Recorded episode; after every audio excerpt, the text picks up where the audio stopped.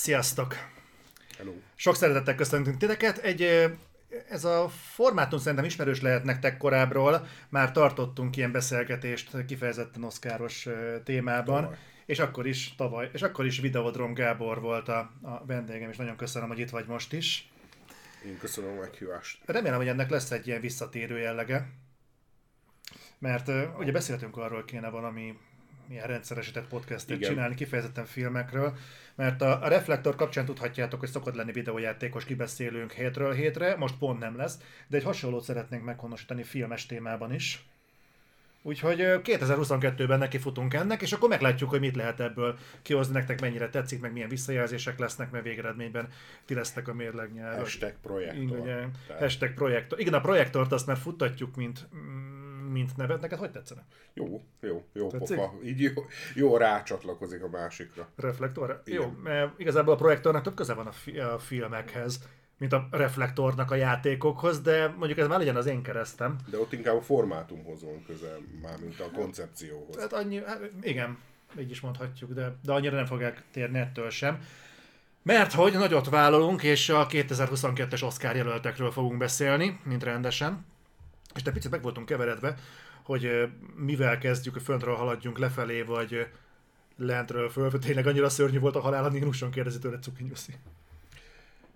Nem volt annyira szörnyű, csak középszerű volt nagyon. És talán az a bántó benne, hogy a tavaly volt a törbeejtve, vagy tavaly előtt? Tavaly előtt szerintem. Szóval, hogy azért megmutatta itt most egy rendező, hogy azért ebből a régi klasszikus krimiből is lehet jót csinálni, és akkor már az átlag közepes, az nem biztos, hogy jó. Úgyhogy nem volt szörnyű, csak középszerű nagyon. Rosszabb egyébként, mint a Orient Expresses? Nem, ugyanaz. Ugyanaz pont. Tehát vannak nagyon jó nevek. Azt nem mondom, hogy jó színészek, mert sokan nem kapnak lehetőséget, hogy ezt bebizonyítsák, de nagyon jó nevek vannak, van egy nagyon jó sztori, ami kicsit meg van kavarva. Uh-huh. Mondjuk az Orientnél annyira nem volt megkavarva, de kicsit itt meg van kavarva, és ennyi. És közben minden profi nagyon. Egy dolog van, amit én nem tudtam hova tenni, és engem borzasztóan zavart, hogy minden CGI. De ez egy visszatérő probléma egyébként, melyik volt az a Dwayne Johnson-os a Dzsungel túrában is. Igen, csak ott azért mégiscsak egy blockbusterről van szó, itt viszont egy rendezőről és egy koncepcióról, aki elméletileg egy klasszikus típusú hollywoodi filmet akart lerakni az asztalra, és amit nem értettem, hogy elhiszem, hogy nem lehet kimenni Egyiptomba. Elhiszem. Költségvetés, egyéb bokok. De hogy olyat minek kell belerakni, hogy háttérbe egy krokodil, egy CGI krokodil elkap egy CGI sirályt. Tehát mi értelme van ezt berakni oda? Tehát, lehet, hogy pont ennyi hiányzott a játékidőből, amire a szerződés szólt. Nekem ízléstelen volt, megmondom őszintén. Ha? Úgyhogy, de nem szörnyű, tehát aki mondjuk az Orientet szerette, annak nyugodtan. Jó, felvezetésképpen 4 filmről fogunk beszélni, mielőtt belevágnánk magába az oszkáros kibeszélőbe, egy kicsit úgy felpörgetve a dolgokat, de annyit még hozzátennék, hogy holnap megyek a Batmanre. Úgyhogy majd, ha minden jól megy, akkor jövő hétre már készen lesz belőle a videó. Azt hiszem embargós egy darab egyébként, ugye? Igen, az embargó az biztos lesz, de nem tudom, hogy meddig. No, megnéztünk, Gábor, egyébként folyamatosan szoktunk beszélni arról, hogy milyen filmet láttál, én milyen filmet láttam, folyamatosan terhellek téged a baromságaimmal, hogy most éppen mi mentem keresztül. Most már lassan így vagyunk a filmeken, mi mentünk keresztül. És megnéztük a Toxikómát. Ez, aki nincsen ezzel képben, ez a Szabó Győzőnek az önéletrajzi, vagy önéletrajzi ihletésű könyvének az adaptációja. Ez mikor került moziba? Idén? Tavaly, nem? Tavaly került be, úgyhogy most megnéztük, és én elmondom, nekem mi volt a véleményem, megmondom őszintén, nekem tetszett. Én annyit tudtam, hogy a könyv maga az arról szól, hogy a Szabó Győzőnek volt egy nagyon súlyos kábítószeres időszaka, ami láttunk már feldolgozva 100-szor, 1000-szer vásznatál, ez nem egy újdonság, de itt mégis egy olyan szereplőről van szó, aki a magyar közéletnek egy eléggé fontos figurája, bár egyébként mostanában nem nagyon látom. Hát most egy kicsit megfuttatnak megint a film miatt, de egyébként talán utoljára a könyv kapcsán volt ilyen médiaturnéja, és a könyv az nem most jelent meg, az jóval régebben, talán 4-5 éve, nem tudom pontosan. Igen. És szerintem egyébként a film az jó volt, csak nekem kicsit az volt az érzésem, mintha nagyon olyan akar, hogy úgy volt nekem kicsit vége, mint a ja Isten, Holdköltők Társaságának. Uh-huh. Tehát nekem ez volt a hatás, nem tudom, nálad ez hogy működött? Hát először is, ami pozitívum abszolút, hogy a vizualitás egy magyar filmhez képest szerintem, egy ilyen típusú filmhez képest ötletes. Nem is azt mondom, hogy marha jó, de ötletes. Hát azért azok a dolgos víziók, amik vannak, amikor összecsúszik így, és sávonként a klotyú, az nagyon jól nézett ki. Ötletes, de nekem nagyon problémás az, hogy nem nagyon kereste a film a mélységet, és egyébként ezt csak olvastam, tehát ezt nem tudom, de azt láttam, hogy többen is írták, hogy nagyon sok mindenki maradt a könyvből. És pont azok a dolgok maradtak ki, ami itt hiányzik, például a két embernek a mondjuk így egymásra találása. Hogy tudtak egymásra hangolódni, mert azért a filmben ez annyira nincs kifejtve. Tehát egyszer csak van egy pont, amikor azt gondoljuk, hogy a főszereplő is megértette azt, amit a többi beteg, hogy miért ragaszkodnak, amikor ugye visszajön. De valójában azért itt nem látunk igazi okokat, motivációkat, és hogy állítólag ez a könyvben benne van. Tehát, és semmiképpen sem így van vége a könyvnek, mert szerintem még annyiban rosszabb is a helyzet, mint a Holdköltőknél, itt konkrétan le van vágva. Tehát nem befejező van, csak elvágva van a film szerintem. Nem akarok messzire menni, de ez nem olyan, mint hogyha egy második részt akartak volna ebbe belerakni, van ebbe? Hát, nem tudom, mennyi van ebben, mondom, nem olvastam a könyvet. Szerintem nincs benne még ennyi, mert innentől kezdve már gyógyulás lenne, ami annyira viszont nem érdekes. Mm-hmm. Tehát nem hiszem, hogy ebbe lenne még valami. Nekem annyira sokan mondták, hogy jó, hogy én egy picit többet vártam. Aha. És ha már így Oscar-adás, akkor mondjuk azt kell, hogy mondjam, hogy általánosabban nézem a magyar filmeket, akkor ezek közül kiemelkedik. De ha mondjuk, hasonló témájú filmeket nézem, akkor nem írnám bele egy top 10-es listába ezt. Ja, azt hadd tegyem már hozzá, hogy ugye megnéztem még egy magyar filmet, nem írtam fel a listára, de muszáj beszélnem róla. Megnéztem a Postmortemet. Igen, ezért is mondtam, hogy ha már Oscarról veszünk és magyar filmről. Nem tudom, mennyien tudjátok, ez a Postmortem lett volna a magyar filmgyártásnak, a horror ágazatának ez a felfutó szakasza, ugye ez egy szép reményű. Első szakasz. Egy szép reményű alkotás, és ezt ki akartuk küldeni Oscarra. Ó, azt hagyján, ki is küldtük. Persze.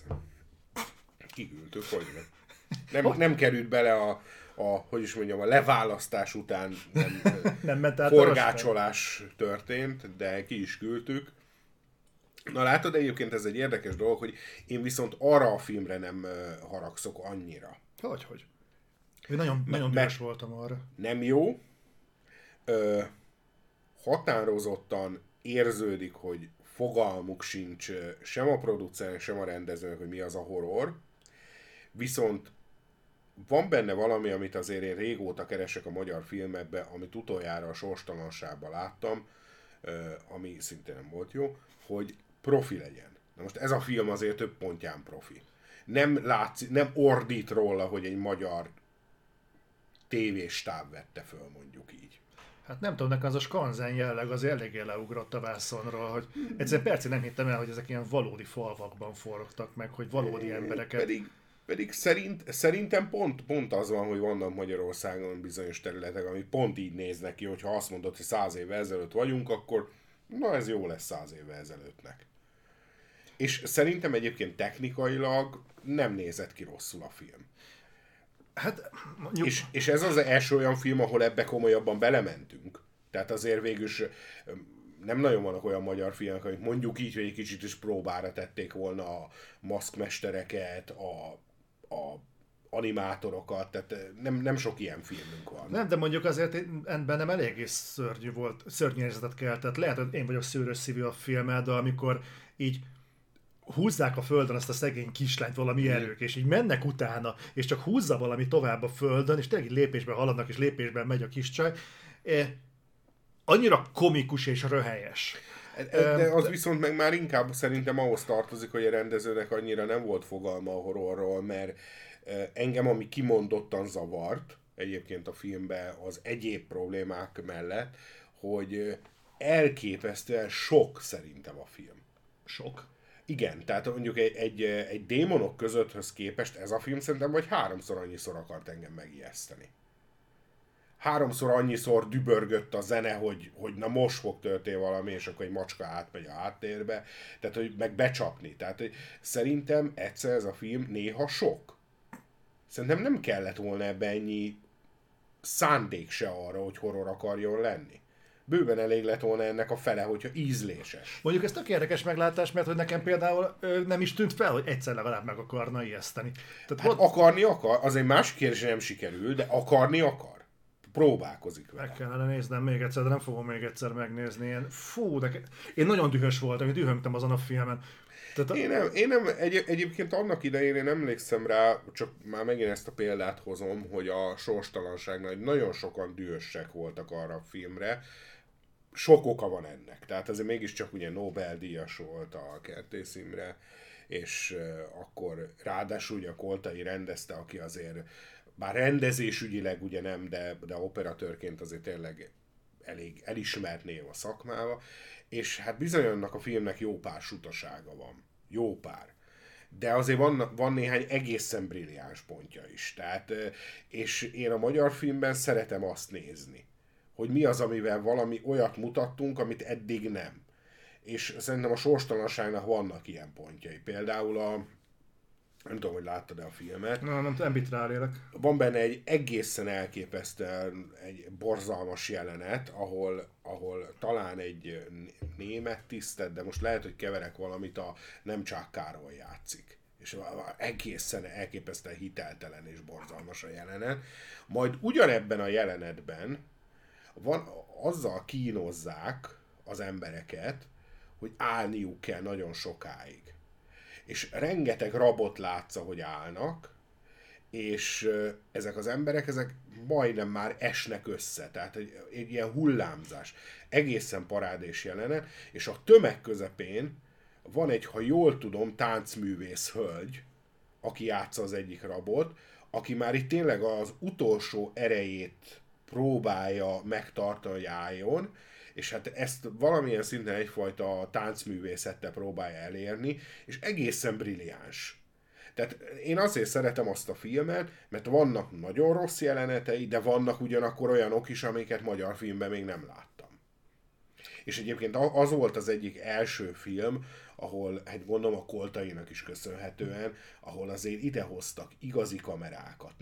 Nem kölcsönkérték a TV2 sufniából, hanem igazi kamerákat hoztak ide, és az a film azért az szépen volt fényképezve, nagyon szépen nézett ki. Vagy például a Paudics Béla, aki azóta meghalt, ugye tulajdonképpen egy rövid szerepe van a filmben, de egészen brilliáns, ugye haldoklik benne, elképesztő. Tehát vannak benne nagyon-nagyon jó jelenetek, de igen, nagyon sok sutaság is van benne. Te vagy az első ember, akitől bármilyen pozitív kontextusban hallok mondatokat a sorstalansággal kapcsolatban. Egyébként ez azért lehet, mert az én pozitív véleményem az nagyban függ attól, hogy én mikor láttam azt a filmet. Amikor bemutatták azt a filmet, akkor azért a magyar filmművészet ennél egy sokkal lepusztultabb állapotában volt. Mikor ez a film? Hát azt nem tudom, de így 2000 környéke, tehát nem tudom, utána kéne nézni. De akkor nem voltak magyar filmek, amik például jól néztek ki. Azért ma már vannak, de persze. Akkor nem voltak. Ők ahhoz képest, igen. Tehát abba tudott új lenni.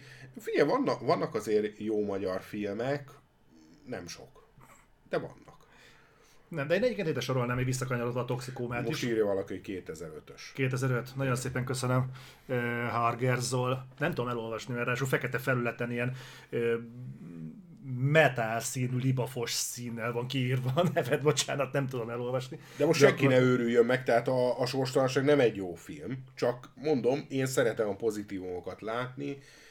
Egyébként, ha hiszem, például a Morricone csinálta a zenéjét. Igen. Tehát vannak ennek a filmnek pozitívumai, ami egyébként az is igaz, ettől függetlenül, hogy, és azt azért azt gondolom zárójelben meg kell említeni, hogy akkor erre a filmre baromi sokat költöttek. És ebből nagyon kevés ment a produkcióra, arról hírek is voltak. Hogy igen, de azért látszik rajta, hogy azért mert azért a magyar filmekre sokszor jellemző azért az, hogy sok pénzből indul, kevésből készül el, és akkor ennek azért látszik a vásznon, mondjuk úgy, hogy a hatása. Erről beszéltünk az adás kezdete előtt ilyen kis geopolitikai jelleggel, amiben most nem mennék bele, csak hogy tudjatok róla, hogy itt aktív diskurzus zajlik a konkrét témától függetlenül is.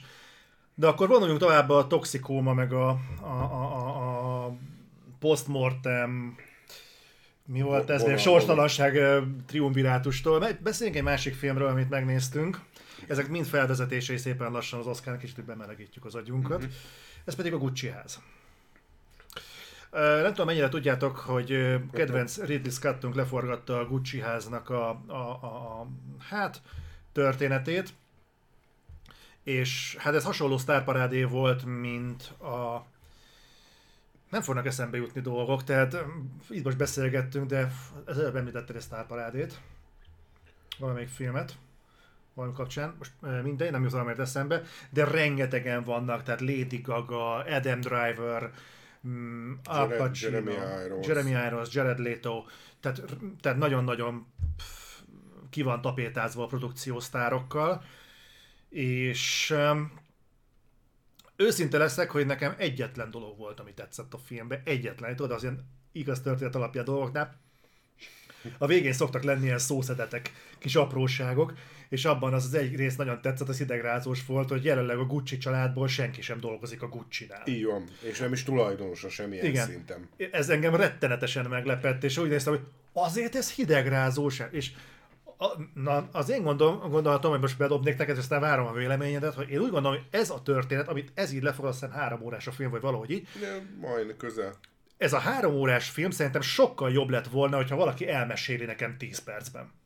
Egyébként fun fact, ugye a jósnőt a Salma Hayek játsza a filmben, az ő férje a Gucci ház tulajdonosa jelenleg. Egy francia ember. Nem, a Salma Hayeknek a férje. A Salma Hayek igen, férje? Az ő férje jelenleg a Gucci ház tulajdonosa. Egy francia üzletember. Az igen. Igen. Nekem nem tetszett a film egyébként, de fel lettem világosítva, hogy azért, mert én annyira nem értem ezt a dolgot. Kitaláltam a kommentekben? Nem. Szóval, hogy az van, hogy valójában nehéz, engem rettenetes módon zavart az, hogy ez a film ez nem nagyon tudja eldönteni, hogy mi akar lenni. Viszont utána fölvilágosítottak, hogy a divatvilág meg a Gucci azért nagyon hasonló. Érthető. Az igen. Olasz mentalitás nagyon hasonló, hogy néha egyensúlyozik a komédia és a véres komolyság között. Hát azért ebből a filmből nem jött vissza. Hát igen, mert néha szerintem ízléstelen konkrétan a film abban a tekintetben, hogy most röhögnöd kéne rajta, vagy szörnyűködnöd kéne. Inkonzekvens, tehát például ugye van a kétszer, nem jut eszembe a két figurának a neve, pedig mindegy, akit az Adam Driver játszik meg a Lady Gaga. A kettőjük románcában olyan pálfordulás következik be a film egy pontján, ami nem indokolt. A film alapján nem indokolt, így van. Így van. Rettenetes egyébként sok ki van hagyva bele, tehát hogyha utána olvasol a sztorinak, akkor még azt is hozzátenném, hogy ráadásul bizonyos dolgok nem is feltétlen jól vannak ábrázolva benne. De egyébként maga a sztori baromi érdekes. Engem ami leginkább zavart még a stílustalanság mellett is, az az, hogy ha megnézel mondjuk a Ragazzival egy interjút, azt hiszem úgy hívják a nőt, valami ilyesmi, akkor keresztnév szintjén sincsen meg annyira ciki. Akkor tulajdonképpen még mindig nem tudod, hogy mi történt pontosan. És igazából a film sem ad rá választ. Hát azért eléggé... Tehát úgy értem, hogy akkor úgy mondom, okokra nem ad választ. Tehát itt a legnagyobb kérdőjel a miért. Igen. Az egész sztoriban, hogyha elolvasod a tényeket, nem a filmet megnézed, a tényeket elolvasod, akkor a legnagyobb kérdőjel a miért. Na erre nem ad választ a film sem. Igen, csak olyan mérték, olyan mennyiségű miértre nem ad választ. Így van. Hogy, okay, mert sok az ilyen kérdés, ez kétségtelen a sztoriba. Igen, de ugye most a sztorinál te most a gyilkosságra gondolsz. Hát is, meg alapvetőleg ugye a Gucci ház elherdálása is ezen a vonalon megy tulajdonképpen. Valamilyen szinten. Egyébként felvethető az egy filmnek, hogy felróható az, hogyha mondjuk a közéletben nincsenek meg ezek a kapaszkodók és válaszok, de egy filmet akarsz csinálni, akkor lehet védekezni azzal, hogy jól, hát ez a valóságban sincsen megmagyarázva, vagy egy filmnek azért föl kell vállalnia valamilyen konzekvens történetmesélést, mert ott lyukak tátonganak az eseménye, míg a valóságban, hát persze nem láthatunk rá a Gucci család történetére. Igen, de azért vannak bizonyos pontok, amire rá lehet látni azért. Uh-huh. És ez a film ez ott is csak kérdőjelet hagy. Aha. Tehát ha más nem a cég elherdálását, azt azért ennél kicsit konkrétabban és végigvezetve be lehetett volna. Egyébként szerintem ez is egy probléma, hogy választania kellett volna, hogy melyiket helyezi a fősodorba. Én talán azt mondanám, hogy a kettejük kapcsolatát helyezi oda, talán, ha mindenképpen választani kell, de akkor viszont inkább abban merült volna bele jobban, és ott próbált volna, nem is azt mondom, hogy válaszolja meg a kérdéseket, de legalább próbáljon válaszol ABC pontot felvetni, és majd a néző legfeljebb eldönti, hogy ő neki mi a véleménye erről. Igen, erre is láttunk már példákat, de például mondjuk, most mondok egy nagyon triviális példát, mondjuk Christopher Nolannek ugye az eredet című filmjének a vége. Igen. Eldől a pörgettyű, vagy nem dől el a igen. pörgettyű? Tehát lehet ilyen kérdéseket hagyni a néző számára, de amikor az van, hogy az Adam Driver egyik pillanatban még egy ilyen kis szerencsétlen figura, akit az ujja köré csavar a Lady Gaga, és a másik pillanatban egy olyan hataloméhes Cezaromán figura lesz, aki nem csak a nőt taszítja el magától, jelzem még talán az volt az összes közül a legérthetőbb, de a tulajdonlányát is, és mindenkit ellök maga, és melyik pontnál de például ez az a dolog, ami azért alapvetőleg a háttérsztoriban meg van magyarázva. Tehát itt inkább a film hagy egy kérdőjelet, mert ugye egyrészt itt vannak rokoni kapcsolatok és összefűződések a családon belül. Ugye a Adam Driver karakterének az apja, illetve két testvére volt a Gucci ház második generációja. Uh-huh. És ott is már voltak bizonyos összefűződések, illetve halálok, amik hatottak arra, hogy végül is ez a csávó, mondjuk így, hogy pálfordulás történt az ő esetében. Plusz az sincs annyira kihangsúlyozva, hogy azért ki tudja mikor, meg hogyan, de egyéb magánéleti dolgok is voltak. Tehát az, hogy ő miért változott meg, az szerintem alapvetőleg az egy indokolt dolog. A valós sztori alapján. A film alapján nem. Szerinted egyébként kellett ez a film például Ridley Scottnak a munkásságába, vagy az elmúlt mondjuk 10 évben? Én azt hiszem, hogy ezt a filmet ő nem ez a úristen akarok Gucci filmet rendezni. Uh-huh. Tehát legjobb tudomásom szerint tehát ugye ez egy könyv alapján készült, uh-huh. amit ugye a család meg is támadott több helyen, hogy több valótlanság van benne, de ugye ez egy könyv alapján készült, ami ha jól tudom a 2000-es évek közepén jelent meg.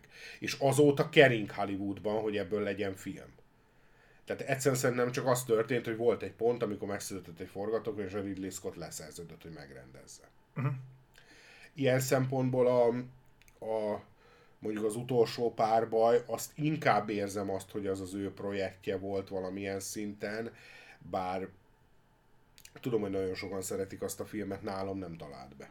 Én nem láttam, de ezt fogom pótolni. Azt nagyon sokan szeretik, egyébként nem rossz film, de nálam annyira nem talált be. Egyébként talán az egyik legnagyobb bajom vele a Ben Affleck, ami tudom, hogy nem kéne olyan nagy bajom legyen, de engem olyan szinten ki tud zökkenteni. Egy ennyire oda nem illő dolog. Mint Ben Affleck. Hát legalábbis egy középkori filmben, ahol a Billy frizurával, tehát engem teljesen ki tud zökkenteni abból a filmből. Én azt hallottam, hogy átvanított van nagyon a korszellemmel.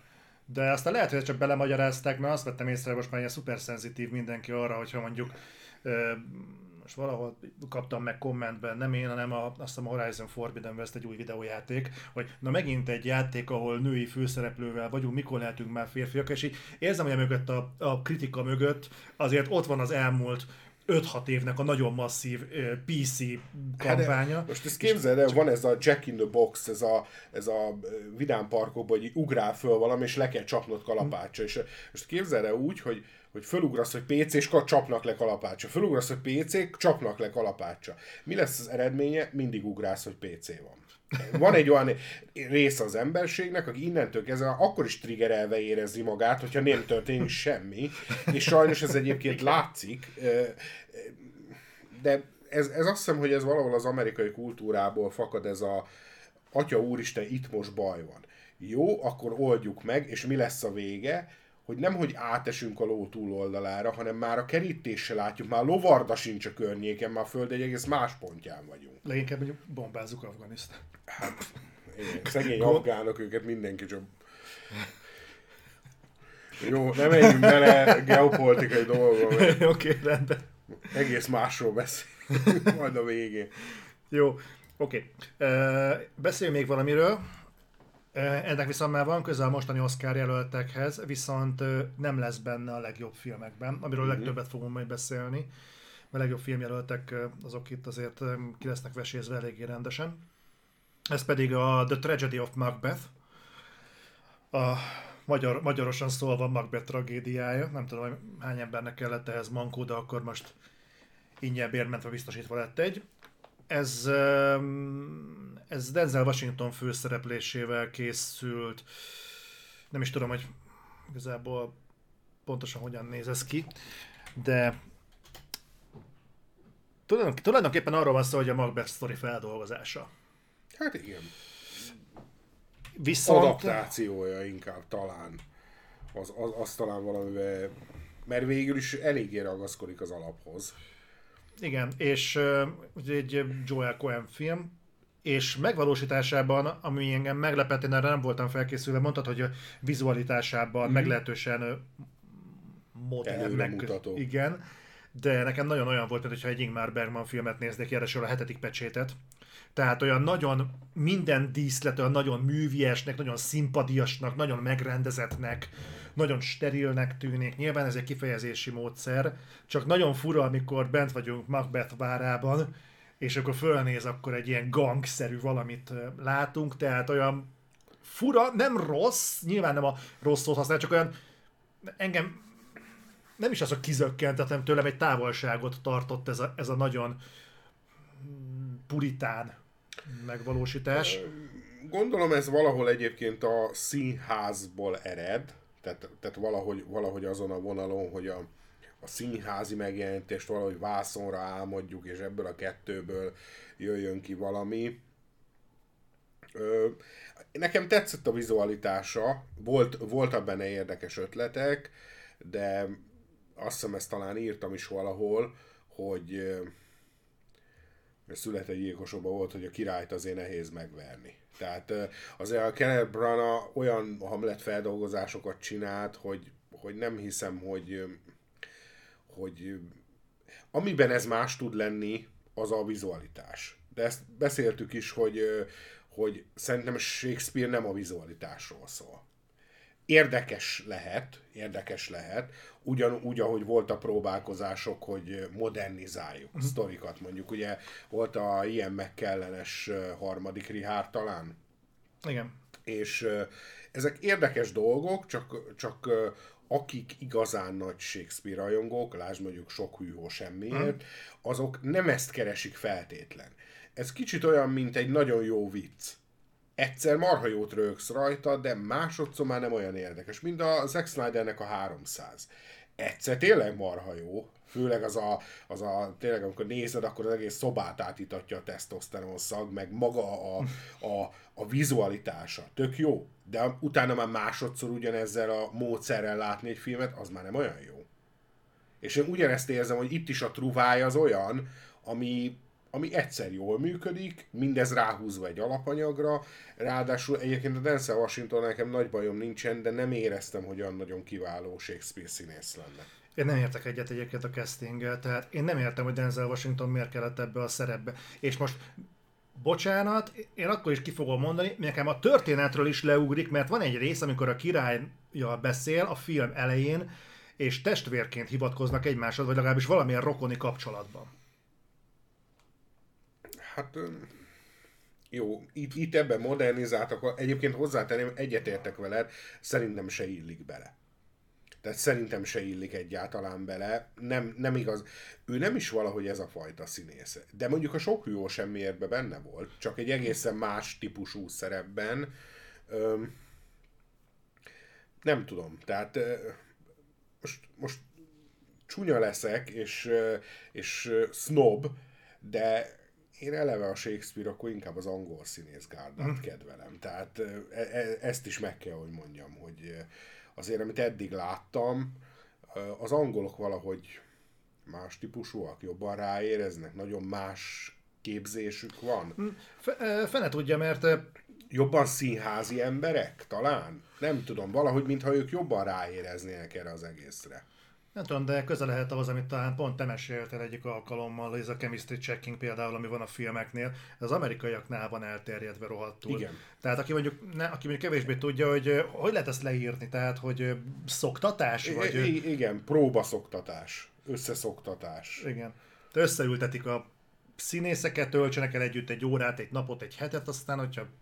Működik a kémia, működik, ha nem működik. Ez tipikusan egy Amerikából importált, vagy Amerikában létező módszer. Európában ilyen nincs, tehát van két színész, két profi színész, tessék itt a darab, csináljátok meg. Ott teljesen máshogy működik, azért nem feltétlenül rosszabbul, csak én mondjuk nem igazán értem, hogy milyennek a lényege. Na, alig ismertek meg téged. Igen. Ember nem gyors volna. Igazából, megmondom ezt, hogy nekem a Macbethben, ami nagyon zavart, az a feliratok voltak. Nekem úgy tűnt, mintha legalábbis a nyelvezete alapján olyan, mintha tényleg a Shakespeare darakból szedték volna ki a szövegeket. Igen. És azért azt, amikor elkezdik darálni, az, hogy tényleg úgy bele tud zsibbadni az embernek azokba a körmondatos szóvirágokba, ebbe a régies dologba, és akkor... Az úgy nagyon sok, az úgy nagyon gyors. Ott voltam úgy, hogy én nem vagyok erre kifejezetten érzékeny, de ott azért örültem volna annak, hogyha összeszednek olyan magyar színészeket, és leszinkronizálják, hogy hadd szóljon.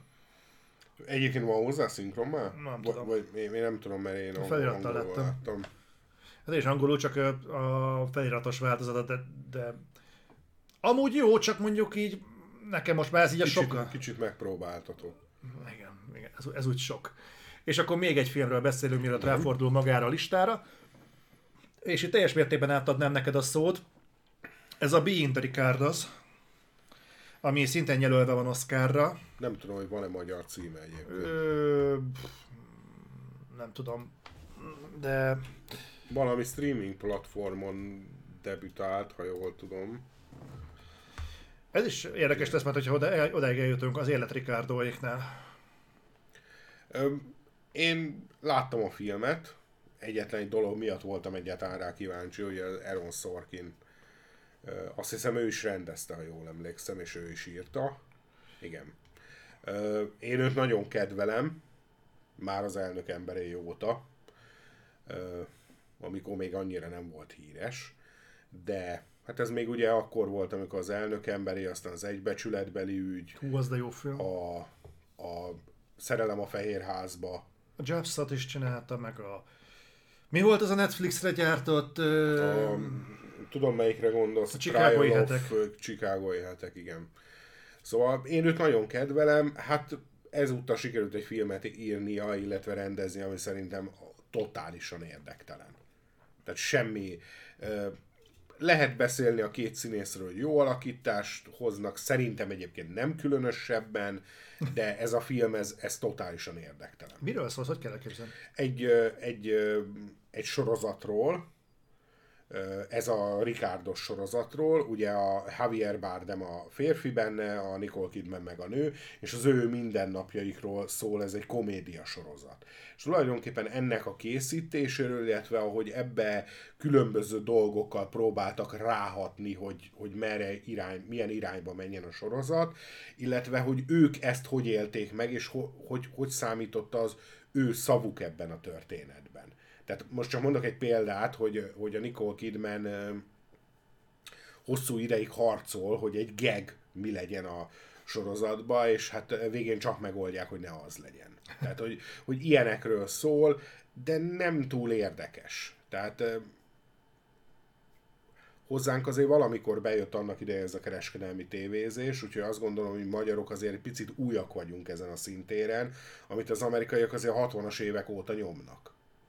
Tehát nálunk ennek úgy érzem, hogy nincs ennyire kultúrája, mint ahogy ez a film megpróbálja ezt bemutatni. Én nem találtam túl érdekesnek. Nem hasonló, ez egy kicsit kezdeményezését tekintve ahhoz, mint amit a Gary Oldman-nel csináltak, ez a forgatókönyvírós mutatvány? Tudom, mire gondolsz, egyébként hasonló picit, meg a Bryan Crestonnak volt a Trumbo, vagy Trumbo, igen, a Trumbo. Az volt, a de az azért az jóval tovább ment az a film. Mm. Tehát azért ez nem megy annyira mélyre. Érdekes, de szerintem ez nem nekünk szól. Tehát nekem nem tudott... Tehát egy Aaron Sorkin ez rendkívül kevés. Mank, köszönöm szépen. Igen. Hasonló vonalon mozgolódik, de szerintem Aaron Sorkin ez nagyon kevés. Jó, akkor viszont el is jutottunk addig a pontig. Hát egy ilyen 35 perces felvezetés, szerintem ez így lazán elment. Correct. Aki egy ilyen reflektor hosszúságra számít, szerintem felesleges, mert addig azért nem fogunk elmenni, de azért belemegyünk itt egy-két apróságba. Ebből azt hozzátenném, hogy nem fogunk végigmenni az összes kategórián, mert szerintem itt most sok értelme nincs annak, hogy most itt a rövid filmekről beszéljünk, meg azt, hogy most melyik Pixar animációs film fogja elvinni megint az Oscart, meg ilyenek, hanem a fő kategóriákra fogunk rámenni, meg a technikai részről erre a kettőre, ugye? Erről igen, beszéltünk. Igen, arról a kettőre, igen. Szerintem kezdjük is lentről. Akkor kezdjük lentről. Ami most lesz, azt megpróbáljuk megtippelni, hogy szerintünk ki fogja nyerni az Oscart, ki az esélyes, illetve hát nyilván azért próbáljuk megtippelni, mi kit látnánk szívesen, aki átveszi a díjat. És akkor menjünk is bele. Legjobb vágásra jelölték a Ne nézz felt, a Dűnét, a Richard királyt, mondom, nem Richard, nem Richard király, a Tick-Tick Boomot és a Kutyakarmai köztet. Itt szerintem, hogy szépen fogunk előre haladni, úgy fogunk beszélgetni magukról a filmekről, hogy mégis mik ezek. De akkor szerintem itt kezdjük is el, hogy legjobb vágásba. Hát szerintem a Dűne fog nyerni. Nekem az a tippem. Egyébként azt hiszem, hogy én annak is örülnék a legjobban. A Kutyakarmai közt az még esélyes, mert szakmailag elképzelhető, hogyha nagyon arra akarnak rámenni, hogy ezt a filmet szórják meg, akkor úgy fogalmaznék, hogy nem lenne különösebben meglepő, hogyha ezt a díjat is megkapná, mert a vágás az kicsit szakma, kicsit látvány kategória. Nem tudom eldönteni. Valamelyik tucat díjba fog belemenni, vagy a Kutyakarmai közbe, vagy pedig a Dűnébe. Bocsánat, de a Tick-Tick Boom viszont musical. És a musicalnél a vágás, ugye már a látvány, meg az ilyesmiről beszélünk, a dinamika megőrzését, meg az ilyesmit kéne, hogy szavatolja valahol a vágás, akkor ő is indulhatna ilyen indulással. Érdekes, hogy Ne nézd fel, egyikünk radarján sincs ebből a szempontból rajta, mint vágás. Nem is gondolnám, hogy annak a filmnek ott lenne a helye feltétlen, nem tartom bravúrosnak a vágását. De hát mondjuk ugye, nem tudom, talán 2 éve nyerte a Bohém Rhapsody a legjobb vágást, ami konkrét vágáshibák vannak a filmben.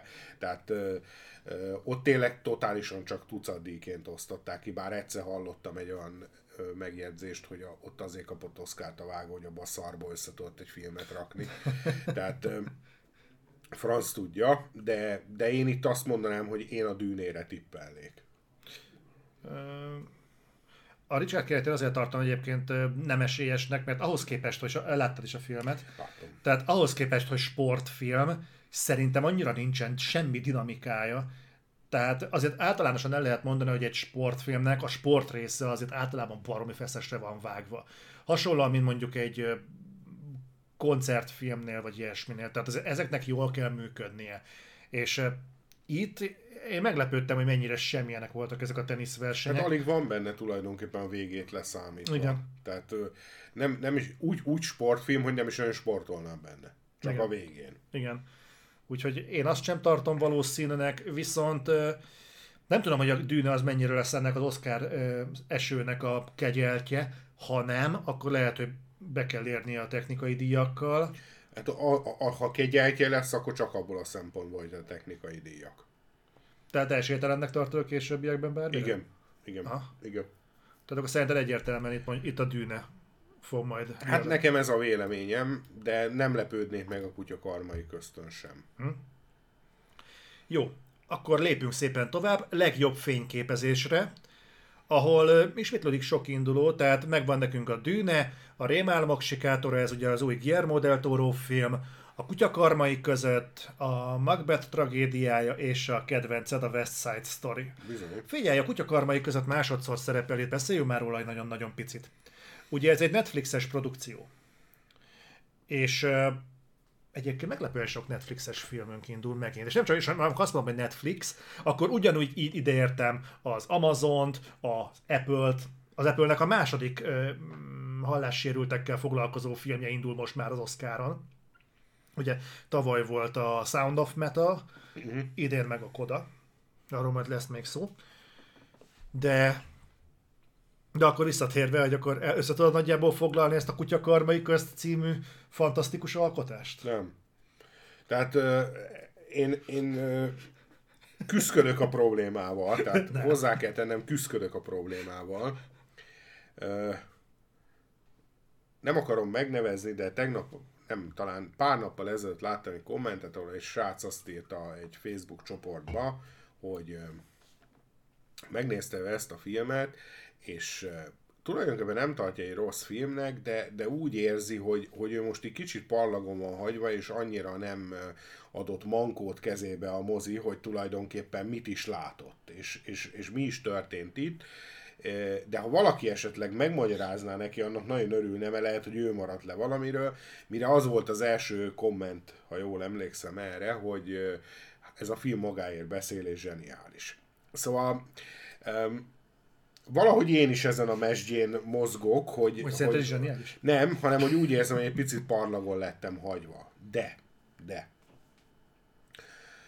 Azt hiszem, hogy az én nagy bajom az, volt egyébként már erre példa, de nem túl sűrűn, hogy én ezt a filmet, ezt nagyon nem tudtam magaménak érezni, de annyira sem, hogy felkeltse az érdeklődésemet, és szerintem én itt mentem félre. Egyébként van még egy hasonló, mindenki imádja az Amerikai szépséget, na az baj, én nekem egy ilyen film, mindent megértek, de annyira távol áll tőlem a probléma és a téma, amiről szól, hogy egy pillanatra sem tudtam magaménak érezni. És ezért én azt a filmet nem nagyon tudom hova tenni. Tehát lehet, elhiszem, hogy jó, elhiszem a szakmaiságát, elhiszem azt, csak ez az egész probléma kör, amit felvet a film, ez nagyon messze áll tőlem. Én átmentem hasonlón, mert nem én voltam ilyen krízis helyzetben, hanem a szüleimnél voltam, megnéztem Chloe Chao-tól a Rodeóst. Aha. És az valami hasonló egyébként szerintem, hogy ez a rodeósnak a belső vívódása, meg a nem tudom én mi, tőlem is rohadtul távol kéne álljon, de olyan mérhetetlenül beszippantott, hogy azt mondtam, hogy srácok, ezt most családnak, ezt most nézzétek meg, mert kurva jó. Őket abszolút, tehát róluk abszolút lepergett, teljesen levetette magáról a film, de érdekes módon náluk például a Nomadland, az betalált, meg nálam nem. Igen. Egyébként kicsit hasonló, na most azóta a Kutya karmai közt kapcsán sokat beszélgettünk, és otthon, és kezdem érteni azt, hogy mi a problémakör, kezdem érteni azt, hogy mit mutat a film, és azt egyébként nem vonnám kétségbe, Benedict Cumberbatch nagyon jó benne, tehát ezt nem vonnám kétségbe, viszont még mindig azt gondolom, hogy a probléma nagyon nem az enyém. Annyira nem, hogy nem tudja fölkelteni az érdeklődésemet. Hogy ez az én hibám, vagy a filmé, ezt nehéz így megállapítani. De azért foglaljuk össze az összegyűlteknek, hogy végül is mi ez a probléma alapvetően. Ugye adva van a film elején egy testvérpár, a Benedict Cumberbatch meg a tesója. Szándékosan nem tudom a karaktert, akit alakítanak, a lényeg az, hogy ők vannak így ketten, és a Benedict Cumberbatch alakított a cowboy, az egy rettentően arrogáns figura. és hát ennek pár alkalommal vannak megnyilvánulásai is, és nem tudom, mit beszéltél a kedves feleségeddel erről, mert ugye ő pszichológus, és ha jól tudom, pszichológus, és megvitattátok, hogy néz ez ki, viszont nekem az jött le, hogy ez a film, ez az elfojtott homoszexualitásról szól. És lehet ez egyébként áttételesen, hogy ki van vetítve másról is, de végül is arról van szó, nekem legalábbis ez jött le, amikor kilovagolnak kettesben az egyik fazonnal, hogy ez tulajdonképpen egy olyan film, mint ami a Túl a barátságon volt, csak nem annyira direkt. Szerintem egyébként ennél azért egy picit több a film, tehát ez az egyik vonulat. A másik vonulat az a hogy is fogalmazom, a korszak, a társadalom által teremtett nyomás a maszkulin férfiasságra. Tehát, hogy ugye ez az ember, ez nem csak azzal kell úgymond megküzdenie, a nemiségével, vagy a nemi vágyaival, hanem az, hogy van egy társadalmi és családi és mindenfajta elvárás, hogy ő ilyen legyen.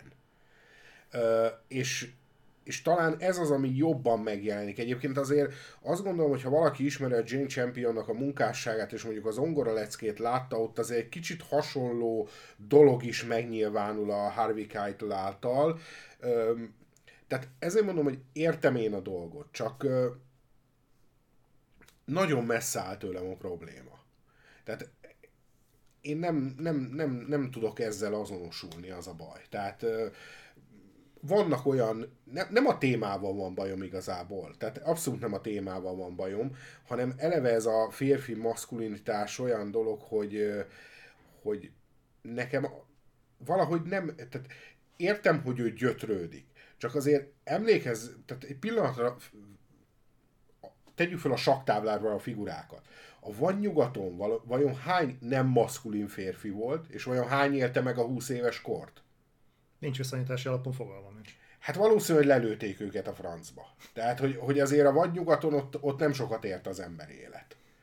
Tehát azért nem az a korszak volt, ahol, hogy is mondjam, egy férfi sokat gondolkodhatott azon, hogy én most maszkulin akarok lenni, vagy nem akarok az lenni. De pont ebből a megközelítésből lehetne nagyon érdekes, hogy ennyire kisarkított társadalmi szegmensben, mint mondjuk a vadnyugat és az az éra, ott egy olyan ember, akinek mondjuk a nemiségével nagyon komoly problémái vannak, és próbálja ezt azzal elfedni, álcázni, hogy belesimul a társadalmi sodratba, hogy ő egyébként min megy keresztül. Szerintem egyébként érdekes lehetne, csak nekem a filmben végig nem volt egyértelmű, hogy ez mitől nyújt többet úgy egyébként, mint a Túl a barátságon, mert ezt egyszer már megfogalmazták, igaz, nem abban a korszakban, de körülbelül ugyanaz a setting, ugyanúgy cowboyok, ugyanúgy ez a társadalmi álca, amit hordanak, mert ugye ők csak akkor csinálják, vagy tudnak ebben kiteljesedni, amikor ketten vannak fönn a hegyekben, meg ilyesmi, tehát ez a vonulat abban is benne volt, csak én nem értem, hogy ez most miért kell újra érdekes. Ha ér ez a téma annyit, hogy ezt újra és újra elővegyük és megmutassuk. Biztos, hogy ér a téma annyit, meg van a témában szerintem Kraft, viszont a Túl a barátságon az szerintem ennél sokkal profánabb. Abszolút, persze. Tehát én azt a filmet egyébként szeretem, mert olyan szépen van fényképezve, hogy kevés olyan film van, és ez az Ang Lee nagyon jól megrendezte. A témája az más kérdés, de magát a filmet egyébként szeretem. De ennél a filmnél viszont azt éreztem, hogy talán egy picit kevés mankót ad ahhoz, hogy megszeressem. Bocsánat, nekem ez van egy aranyos anekdotám, hogy én a Túl a barátságon azt úgy láttam, hogy még középsuliba jártam, és volt idő, amikor hát így ellógtunk egyik haverommal a moziba rendszeresen. És egyik alkalommal mondnak, hát mit nézzünk meg? Hát nézzük meg ezt a Túl a barátságon. És amikor két pasi jegyet kér a Túl a barátságonra. Várjál, nekem van egy hasonló, ugyanez a felállás, csak a Dr. Szöszire. Nem annyira vészes szerintem. Nem annyira vészes. Mi azért mentünk be egyébként, mert akkor adták először a Klónok támadásának a trélerjét. Jó duma, jó, oké, persze. Így alakult. De mondjuk jobb volt, mint előadásra járni, azt meg is. Oké. Jó, szóval a Kutya karmai között az egy ilyen merítésű film. Gondolom abban egyetértünk, hogy így nem ez áll hozzánk a legközelebb az Oscar repertoárból idén. Egyébként én már eljutottam oda, hogy szeretném még egyszer megnézni. Tehát én már eljutottam oda, hogy mert talán az idegesített a legjobban a filmben, hogy egy pillanatra sem keltette fel az érdeklődésemet. Hát aztán, hogy és hogy ilyen szinten most már kezdem összerakni, hogy tulajdonképpen a Jane Champion mit akart mondani, így megpróbálnék még egyszer rámenni mindenképpen, de az biztos, hogy kettő dolog. Az egyik, hogy kedvenc filmem biztos, hogy nem lesz, még idén sem. Mert azért vannak filmek, amikre én így időközönként rárepülök, hogy megpróbálom megszeretni. Érdekes, még sosem sikerült. De ezzel még tennék egy próbát, de biztos, hogy nem lesz az év kedvenc filmje. És azt vettem észre, nyilván ez egy kismerítés, de azt vettem észre, hogy egyébként egyáltalán nem nincs oda-vissza a közönség se tőle. A kutyakarmány között? Igen. De... Tehát az IMDb-n is ilyen 6 ponton áll talán, tehát azért az egy akár nem tudom hány Oscar, de egy 9 Oscar, vagy nem tudom hányra jelölték film esetében, azért az nem túl erős. Csak hogy konkrétsunk rá, és akkor... Csak... Mindjárt ki fog derülni, 6,9, majdnem 7. Hát majdnem. Ez majdnem 7. Igen, 12-re van jelölve, és akkor mondjuk most kattintsál rá mondjuk a Dűnére, vagy a Kodára. Jó, hát azok magasak. A Koda az 8,2-n van. Egy pillanat. Ez az enyém, csak le kéne nyomni, bocsánat. Zajlik az élet, ez az élő adásnak a szépsége. És egyúttal megragadnám a lehetőséget, hogy mindenkit köszöntsek, aki itt és minket választott. Most adtagoztam be, pontosan így érszínűen, hogy párommal néztük, vártuk, hogy fölkeltse az érdeklődést, de nem sikerült. Nem vagy egyedül ezzel az érzéssel, nem vagyunk egyedül ezzel az érzéssel. De egyébként nagyon negatív töltetűnek tűnhet most így elsőre a podcast, de fogunk majd beszélni egy elsőprően pozitív élményről is. Közben hátul is csúsztam. Elnézést, csak valahogy miért azt csinálja a telefonom, hogyha rárakom töltőre, akkor visszakapcsol, ha kikapcsolom. Ez a töltésnek a szépsége, hogyha lemerül, akkor feltöltődik. Igen. Elnézést mindenkitől. Szerintem para.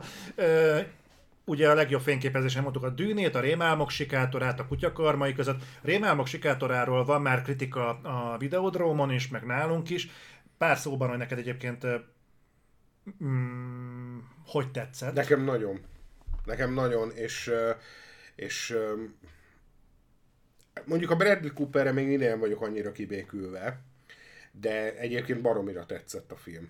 Tehát, és az is tetszett baromira, hogy az eredeti anyaghoz képest van benne néhány nagyon-nagyon pici változás, ami még mélyebb, mélyíti a filmet. Tehát például a vége az szerintem, ami nagyon hasonló egyébként az eredetibe is, csak van pár olyan dolog, amit nem akarok leszpoilerezni, megnézi, aki akarja, hozzá lehet egyébként fel, aztán a YouTube-on is fel van, mert már copyright free a eredeti változat. Az eredeti, aha. És, de kimondottan, még azt mondanám, hogy még messzebb megy ez a lezárás. Én nagyon szerettem a filmet, nagyon tetszett a vizualitása, de alapvetőleg a tipikus Del Toro vonalnál szerintem egy picit tovább megy, viszont az is igaz, hogy talán ezt mondtam is a kritikában, hogy én nagyon-nagyon kedvelem a Del Torot, és egy borzasztóan erős filmes szakembernek tartom, de évek óta futkározik azzal a problémával, hogy nem tud egy normális forgatókönyvet találni. Vagy csinálni. De egyik sem megy neki. Tehát azért a Rémálmok sikátorában forgatókönyvi bravúr, sztori bravúr nincs. Ott is azért, ami van a sztoriba, az nagyjából 10 perc után összerakható, és a vizualitása zseniális. Engem meglepett a vége, én naív vagyok? Nem tudom. Szerintem eléggé összerakható. Nem a konkrétum, de ez a bukáztom. Tehát azt tudom jó, hogy ennek az lesz a vége, most nem is a konkrétumra gondolok, és például ott volt a Bíborhegy. Én szerintem az a film, az olyan zseniálisan néz ki, hogy az egészen elképesztő. De ilyen rossz sztorit már évek óta nem láttam, amit nem 100-szor csináltak volna meg. Vagy ott volt a tűzgyűrű. Hát könyörgök, az egyik legrosszabb forgatókönyv Hollywoodban az elmúlt 30 évből, de viszont úgy nézett ki az a film, a mai napig szívesen megnézem, mert a vizualitása az például múltkor láttam egy CGI szakembert, aki azt mondta, hogy talán a tűzgyűrű első része az egyik legjobb produkció CGI szempontjából, ahol sikerült érzékeltetni a robotoknak és a szörnyeknek a súlyát. Ezt nagyon kevés cuccnak sikerül érzékeltetni, hogy amikor mondjuk elmegy egy CGI farkas, és ott a lábnyoma, akkor ne úgy érezd, hogy az csak ott a levegőben van. Uh-huh. Itt ebben a filmben sikerül érzékeltetni, és mondta Csáv, hogy ez egy nagyon komoly munka, hogy ezt meg tudják csinálni. És tényleg baromi jól néz ki a film, de hát a forgató, olyan mondatok vannak benne, hogy kikaparom a szememet tőle, tehát, vagy a fülemet kiszúrom, hogy ne kell hallani, és... Szerintem ő körülbelül a Pán labirintusa óta ezzel a problémával küszködik, hogy nem tud találni egy normális forgatókönyvet.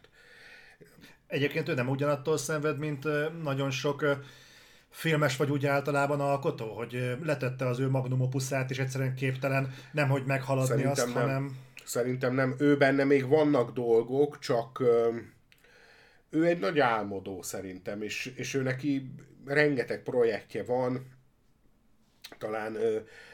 több újságcikk is született erről, hogy mi az a 10 leghíresebb film, sose valósult meg, és neki azt hiszem 2 is van ezen a listán. Az egyik az Őrület hegyei. Igen. A másikat azt nem tudom, de tehát, hogy ő egy ilyen típusú filmes, és azt is hozzátenném, hogy azért neki a karrierje azért erősen indult. Hát, például azt hiszem, hogy az első filmje a Krónosz, amit Magyarországon annyira nem ismert, de egy baromi jó film. Tehát...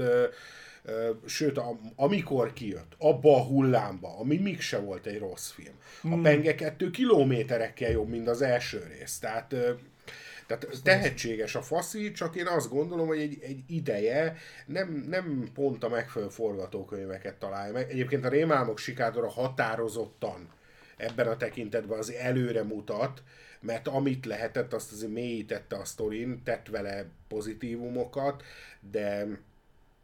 de azért itt mégiscsak egy adaptációról van szó. Tehát az már csak azért sem lehet. Egyébként hozzátenem a Bíborhegynek ugyanez a baja. Tehát ott is adaptálva van egy gótikus sztori, amit már kb. 100 regényben megírtak. Ami kb. 10 perc után mindenki fejébe összeáll, hogy mi fog történni.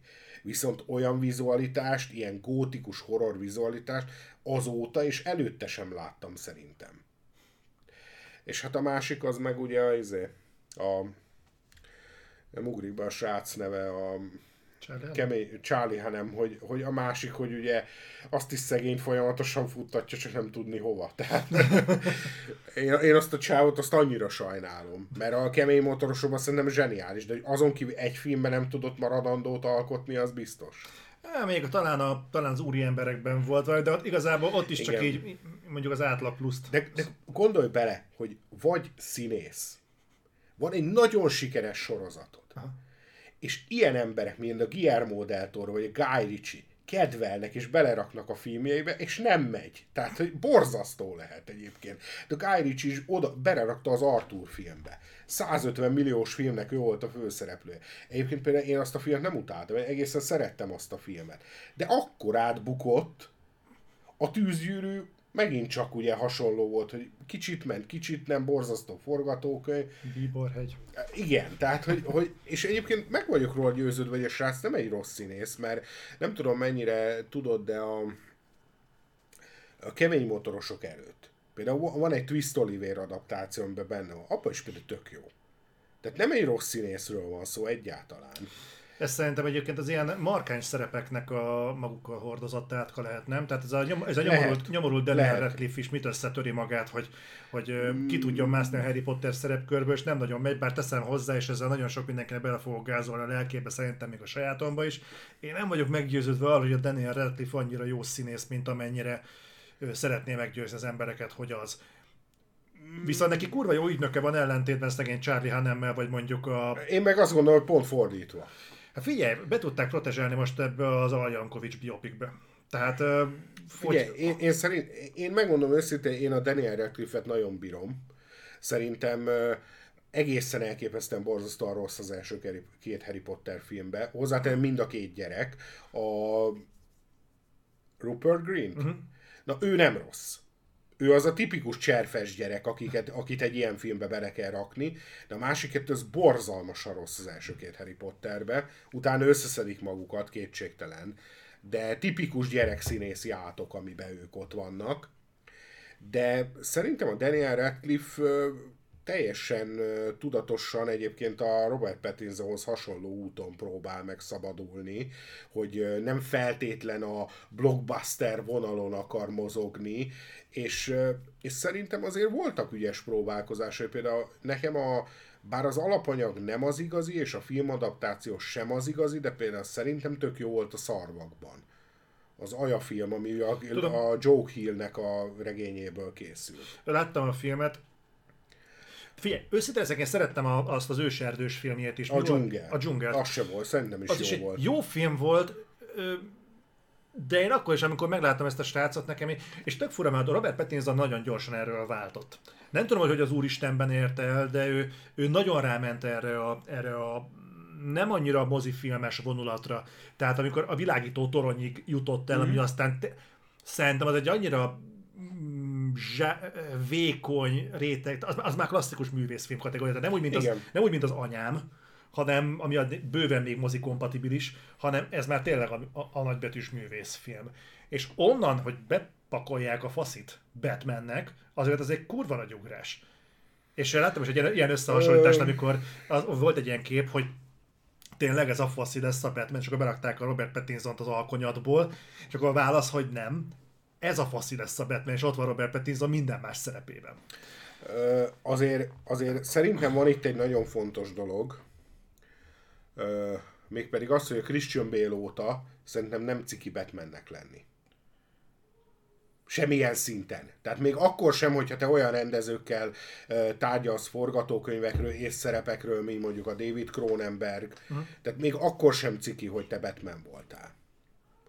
Egyébként tudom, most erre sokan mondják, hogy a Tim Burton filmek, az a helyzet, hogy maga Michael Keaton mondta, hogy a Batman, nehéz árnyékát ő azért évekig hurcolta magával. Ez teljesen normális, ugye látjuk a szuperhős filmeknél, nagyon sokan nem tudnak kibújni ebből a karakterből. Igen, de a Christian Bale szerintem ezen változtatott valamit. Mióta ő volt Batman, azóta egész más ez a sztori, és én azt gondolom, hogy a Robert Pattinson szerintem leginkább azt csinálta marha jól, hogy ő neki az elején baromi sok blockbuster ajánlata lehetett, és mindegyiket visszautasította.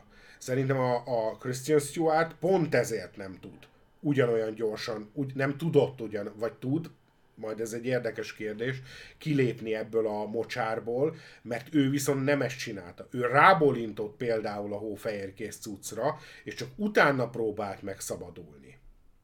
És azért lehet hallani különböző filmek kapcsán, hogy bizony a Christian Stewart neve fölmerült. Tehát gondolok, hogy például Wonder Woman esetében is állítólag szóba került a neve. Meg azért csak csinál, én tudom, én értem, hogy csinál egy Spencer, de közben azért csak egy-két évvel ezelőtt Charlie Angyalai volt, ami azért olyan szinten a vállalhatatlan mosléknak a legalja, és ebbe a Pattinson nem ment bele. Nem, de viszont a Charlie Angyalainak a kevés pozitív tulajdonságai között ott volt a Kristen Stewart. Nekem ő baromi szimpi volt. Egyébként másodjára megnéztem a Charlie Angyalait, és... de bátor vagy azért. Na figyelj, mondja az, aki meg akarja nézni a kutya karmai között még egyszer. Tehát én megnéztem másodjára, és megmondom őszintén, nekem elsőre sem voltak kirívó problémáim vele, de másodjára még azt is megkockáztatom, hogy a félig meddig tetszett határán volt. Volt egy olyan, őszintén szólva, van egy rakás olyan film, amit nem vesznek elő olyan vádakkal, amikkel ízzé porrá szedték a Charlie Angyalait. És főleg attól fenntartom azt, hogy látom azt, hogy ez miért nem egy királygyémántja a filmiparnak, tehát félreértés ne essék, ezt pontosan látom, de ugyanakkor nem látom azt, hogy miért szedik egyesek ízekre. Ez ugyanaz, mint a Matrix nem forradalmak, mi ez feltámadások kapcsán is, amit lehetett látni visszajelzések. Tehát ott is pontosan látom, hogy ez nem egy világ megváltó alkotás, de hogy ez egy olyan film legyen, amiben minden második ember beletörli a lábát, azt viszont nem érzem megint csak igazságosnak, vagy jogosnak. Hát Én azok közül az emberek közé tartozom, aki nem nagyon szereti a Christian Stewart-ot, mert én akkor bontok pezsgőt, hogyha egyszer sikerül becsukni a száját. De viccet félretéve, tehát szerintem nekünk tehát én ott vesztettem el egy kicsit, hogy amikor már elkezdtek rajongani érte, hogy bizonyos szerepekben milyen jó volt. Ugye volt talán a Juliette Binoche-sal valami közös filmje 17-ben, nem, valamilyen felhők, valami, nem emlékszek a címére, és hogy például nekem abban sem tetszett. Vagy volt az a film, amikor katonát játszik, és Guantanamo-ba egy rabbal beszélget szinte végig. Nem tudom, mi volt a címe. Nekem abban sem tetszett igazán. Tehát én valamiért őt nem kedvelem annyira. De a Runaways-ben jó volt, azt nézd meg majd, ha teheted. Azt elkezdtem, de azt meg valahogy nem bírtam végignézni. Szóval... pedig jó film. Lehet, hogy épp rossz hangulatban voltam, de én őt annyira nem kedvelem, és szerintem ő sokkal kevésbé tudatosan próbált elszakadni az alkonyattól, annak ellenére, hogy ő volt a hangosabb. Tehát ha megnézed az akkori nyilatkozatokat, ő panaszkodott jobban a skatuja miatt, ő az, hogy az amerikai médiával nem tudott mit kezdeni, ugye volt ez az összeborulás a Hófehérke rendezőjével, aki el is vált aztán ugye azóta már leszbikus, tehát sok minden történt, de az biztos, hogy az amerikai médiával a nyakadba ezt nehéz kezelni, és ezt ő többször szóvá tette. A Pattinson az meg csöndben dolgozott. Úgyhogy az, hogy ő most Batman, szerintem az tök jó. Én egyáltalán nem látok ebben problémát. Nem, hogy mindezt a Matt Reeves rendezi, az még esély arra is, hogy jó legyen. Úgyhogy én abszolút pozitívan nézek ez elé, de azért a Pattinsonnak szerintem sok olyan filmje volt az utóbbi pár évben az alkonyat óta, amire azt mondom, hogy ez tök jó. Az Kristen Stewartnak szerintem nem olyan sok. Volt, de szerintem nem olyan sok. Egy nagyon picit vonuljunk közben tovább, hogy akkor ugye a Macbeth tragédiájáról beszéltünk, mi mindig a legjobb fényképezésnél vagyunk, itt hatalmas kilengőkkel, és akkor beszéljünk egy olyan indulóról a legjobb fényképezésnél, amit te Elfből nem akarsz megnézni. Hát nem Elfből, a West Side Storyról van szó, nem érdekel. Ennyi. Tehát most nem tudok erre mit mondani. Nagyon szeretem a tévésorozatokat például, de nem hiszem, hogy valaha fogok barátok köztött nézni. Sokan vannak ugyanakkor a véleményeddel egy hullám hosszan West Side Story kapcsán, mert ez a film akkor átbukott, mint a téli kabát. Így van. Egyébként fun fact, hogy a Disney az állítólag nem is nagyon szerette volna, hogy ez a film elkészül, mert ugye ez már abban az időszakban volt, amikor már a Foxot átvették, de még készült a film, és őnekik nagyon nem is tetszett ez, hogy ennyi pénzt egy ilyen dologra elkölteni. Uh-huh. Tehát ennek a filmnek az egy marketing ereje van, nem a témája, nem az, hogy egy remake, hanem a Spielberg. Semmi más marketing ereje nincsen. Uh-huh. Engem pedig nem érdekel, az eredetit azt láttam valamikor nagyon régen, annak sem vagyok rajongója. Szerintem Spielberg azért az nagyjából 90-es évek közepe óta azért egy egészen más pályán van, mint előtte, bár a Ready Player One-t azt bírtam. Azért érdekes ez, mert a West Side Storyról még fogunk beszélni itt a jelöltek kapcsán. És akkor gyorsan sommázzuk is. Legjobb fényképezés: Dűne, Rémálmok sikátora, A kutya karmai közt, Macbeth tragédiája és West Side Story. Legjobb fényképezés: őszintén szólva én gond nélkül rányomnám a Rémálmok sikátorára. Én is, de egyébként a kutya karmai közt is szépen volt fényképezés, és egyébként a Dűne se csúnya. Tehát azért... itt azért lehet meglepetés, de ha szimplán a saját vélemény, a saját vonzódásont nézem, akkor Rémálmok sikátora. Igen, mert mondjuk azért a Guillermo del Torótól megvonni azt, hogy vizuálban büntetnek a filmjei, azért ez az elég bátor vállalás lenne. Tehát van kategória, amiben azért úgy illene méltatni azt, amit csinált, ha más nem is, akkor szerintem az a fényképezés. Uh-huh. Akkor ez így nagyjából egy ilyen konszenzusos téma. Ezek voltak igazából az ilyen felvezető részei, és akkor rátérünk az összes fontosabb kategóriára az Oscarnál. Ez konkrétan 8 tétel lesz, de Ezeknek egy jelentős részéről már beszéltünk. Uh-huh. Legjobb eredeti forgatókönyv, tehát ugye ez, amit saját kútfőből izzadt ki magából valaki. Fú, de szépen fogalmazt. Uh-huh. Az nagyon... Kezdjük az elsővel. A Kenneth Branagh rendezte Belfast. Uh-huh. Erről mondjál pár jó szót, kérlek. Méltasd. Ez jól kezdődik. Én nagyon, nagyon kíváncsi voltam erre a filmre. Imádtam az előzetesét. Van pár olyan mozi, amit én kimondottan kedvelek. Ilyen volt például a Billy Elliot, és ez egy előzetes alapján én valami hasonlóra számítottam. Hát nem az. Ez ugye tulajdonképpen a Kenneth Branagh-nak a gyerekkora. Ami tulajdonképpen arról szól, hogy ők annak idején Belfastból milyen körülmények között költöztek el. Tehát milyen körülmények között kellett a gyerekkorát, a nagyszüleit, a barátait, a környéket elhagynia. Most ez lehetne egy nagyon-nagyon csöpögő sztori. Hozzátenem, talán az Apám nevében rendezőjének volt egy hasonló cucca, ami inkább magáról a költözés, az elhagyásról szólt, ami ilyen volt, hogy lehetne ez egy nagyon mély, nagyon csöpögő sztori. Ez nem az, ez annyira nem az, ez inkább egy gyerek szemével azt nézi, hogy mi van itt most, és hogy mi történik, mert ugye közben van ez a vallási feszültség ott éppen Belfastban. Viszont ennek köszönhetően szerintem a filmnek egy óriási ziccert sikerült kihagynia, hogy aki kedveli Kenneth Branagh-t, én egyébként kedvelem, annak tetszeni fog a film. Aki ír, és elhagyta Írországot, annak nagyon fog tetszeni.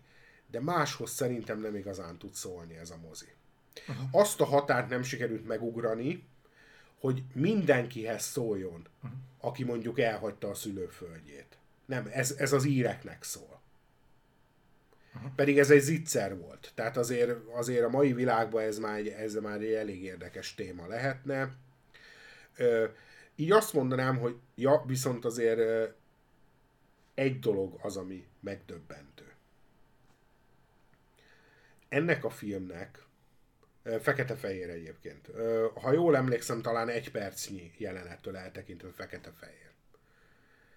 Nincs jelölve legjobb fényképezésre, és ez a film szerintem olyan, hogy bármikor megállítod, nyomsz rajta egy print screent, bármikor kinyomtatod és kirakhatod a falra. Olyan elképesztően gyönyörűen van fényképezve, és olyan szép életképek vannak benne, és a vágása is fantasztikus, és egyik kategóriában sincs jelölve. Ami itt nem is értek igazából, mert szakmailag szerintem a fényképezésen meg a vágása egészen elképesztően jó. De az tény, hogy ebben a filmben szerintem több potenciál volt. Jó, akkor ez az egyik, ami megy forgatókönyvre. Ne nézz fel. Ugye erről beszéltünk, ez egy Netflixes produkció, Leonardo DiCaprio, Jennifer Lawrence, tehát egészen döbbenetes felhozatal van színészekből, jó színészekből. Jó a film is, érdekes a téma. Szerintem magán a rendezésen lehet vitatkozni, de nem is ez a lényeg okvetlenül. Ami egyébként elcsúszott a Ne nézz fel, mert szerintem azon konszenzuson van mindenki, hogy ez nem egy hibátlan alkotás. Ez messze nem egy hibátlan alkotás, viszont szerinted amin elcsúszik egyébként, az forgatókönyvírói probléma, vagy rendezési inkább probléma? Rendezés szerintem, de én nekem ezzel a filmmel kapcsolatban én kedveltem egyébként a filmet. Egyébként nem vagyok Adam McKay-rajongó, sőt, a nagy dobást leszámítva inkább 2 lépés távolságról figyelem a munkásságát. De ez a film, ez bejött. Elméletileg nem kéne erről beszélni, de azért én fölvetem ezt a témát, hogy tudod mi az, ami egészen elképesztő ebben a filmben? Az amerikai kritikusok hozzáállása. Ugyanis a filmet Amerikában legtöbb kritikus lehúzza. Láttam a Metacritic számokat, én nem is hittem a szememnek. És ennek az oka ez nagyon egyértelmű, hogy sokféleképpen lehet értelmezni a filmet. Sok mindent lehet róla gondolni, de én nagyon szeretem az ilyen filmeket, ami mindenkibe bele akar harapni. Uh-huh. És az amerikai kritikusoknál ez vágta ki a biztosítékot. hogy mindenhova ne harapjunk, csak oda harapjunk, akiket utálunk. Akiket szeretünk, azokra ne harapjunk. És ezt nem tudták feldolgozni. Egészen elképesztő, pedig én pont az ilyen szatírákat szeretem, ami, hát most profán leszek, aki szerint mindenki hülye, csak én vagyok helikopter. Tehát én bírtam a filmet, de azért ez egy jelentős probléma szerintem, hogy ha egy film felvállalja azt, hogy bizony mindenkivel vannak komoly gondok, akkor az számíthat arra, hogy akkor azért mindenkinek nem fog tetszeni, hiába jó. De egyébként ez mikor alakult ki ez a fajta attitűd, hogy egy szatíra, ami belemar minden társadalmi osztályba és minden, szinte mindenkibe, az általánosan véve rossz. Pont egy olyan, nem tudom, tehát nem fogom tudni jól megfogalmazni, csak úgy kezd burjánzani bennem egy érzés, egy feszültség, ami úgy látom, hogy nem egyedülálló, hanem az amerikai kritikusoknak a színterén egy általánosan elfogadott nézet, és valószínűleg nem az a baj, hogy általánosan mar bele mindenkibe, hanem valószínűleg belemart valakikbe, akikbe nem kellett volna. De ugyanezek a kritikusok azok, akik a Fekete Párduca 100%-ot adnak. Tehát itt kezdődnek a problémák. Én értem, én mindent megértek. Én láttam például egy srácot, aki őszintén beszélt arról, egy afroamerikait, hogy neki milyen rohadt sokat jelentett a Fekete Párduc film, és én ezt megértem.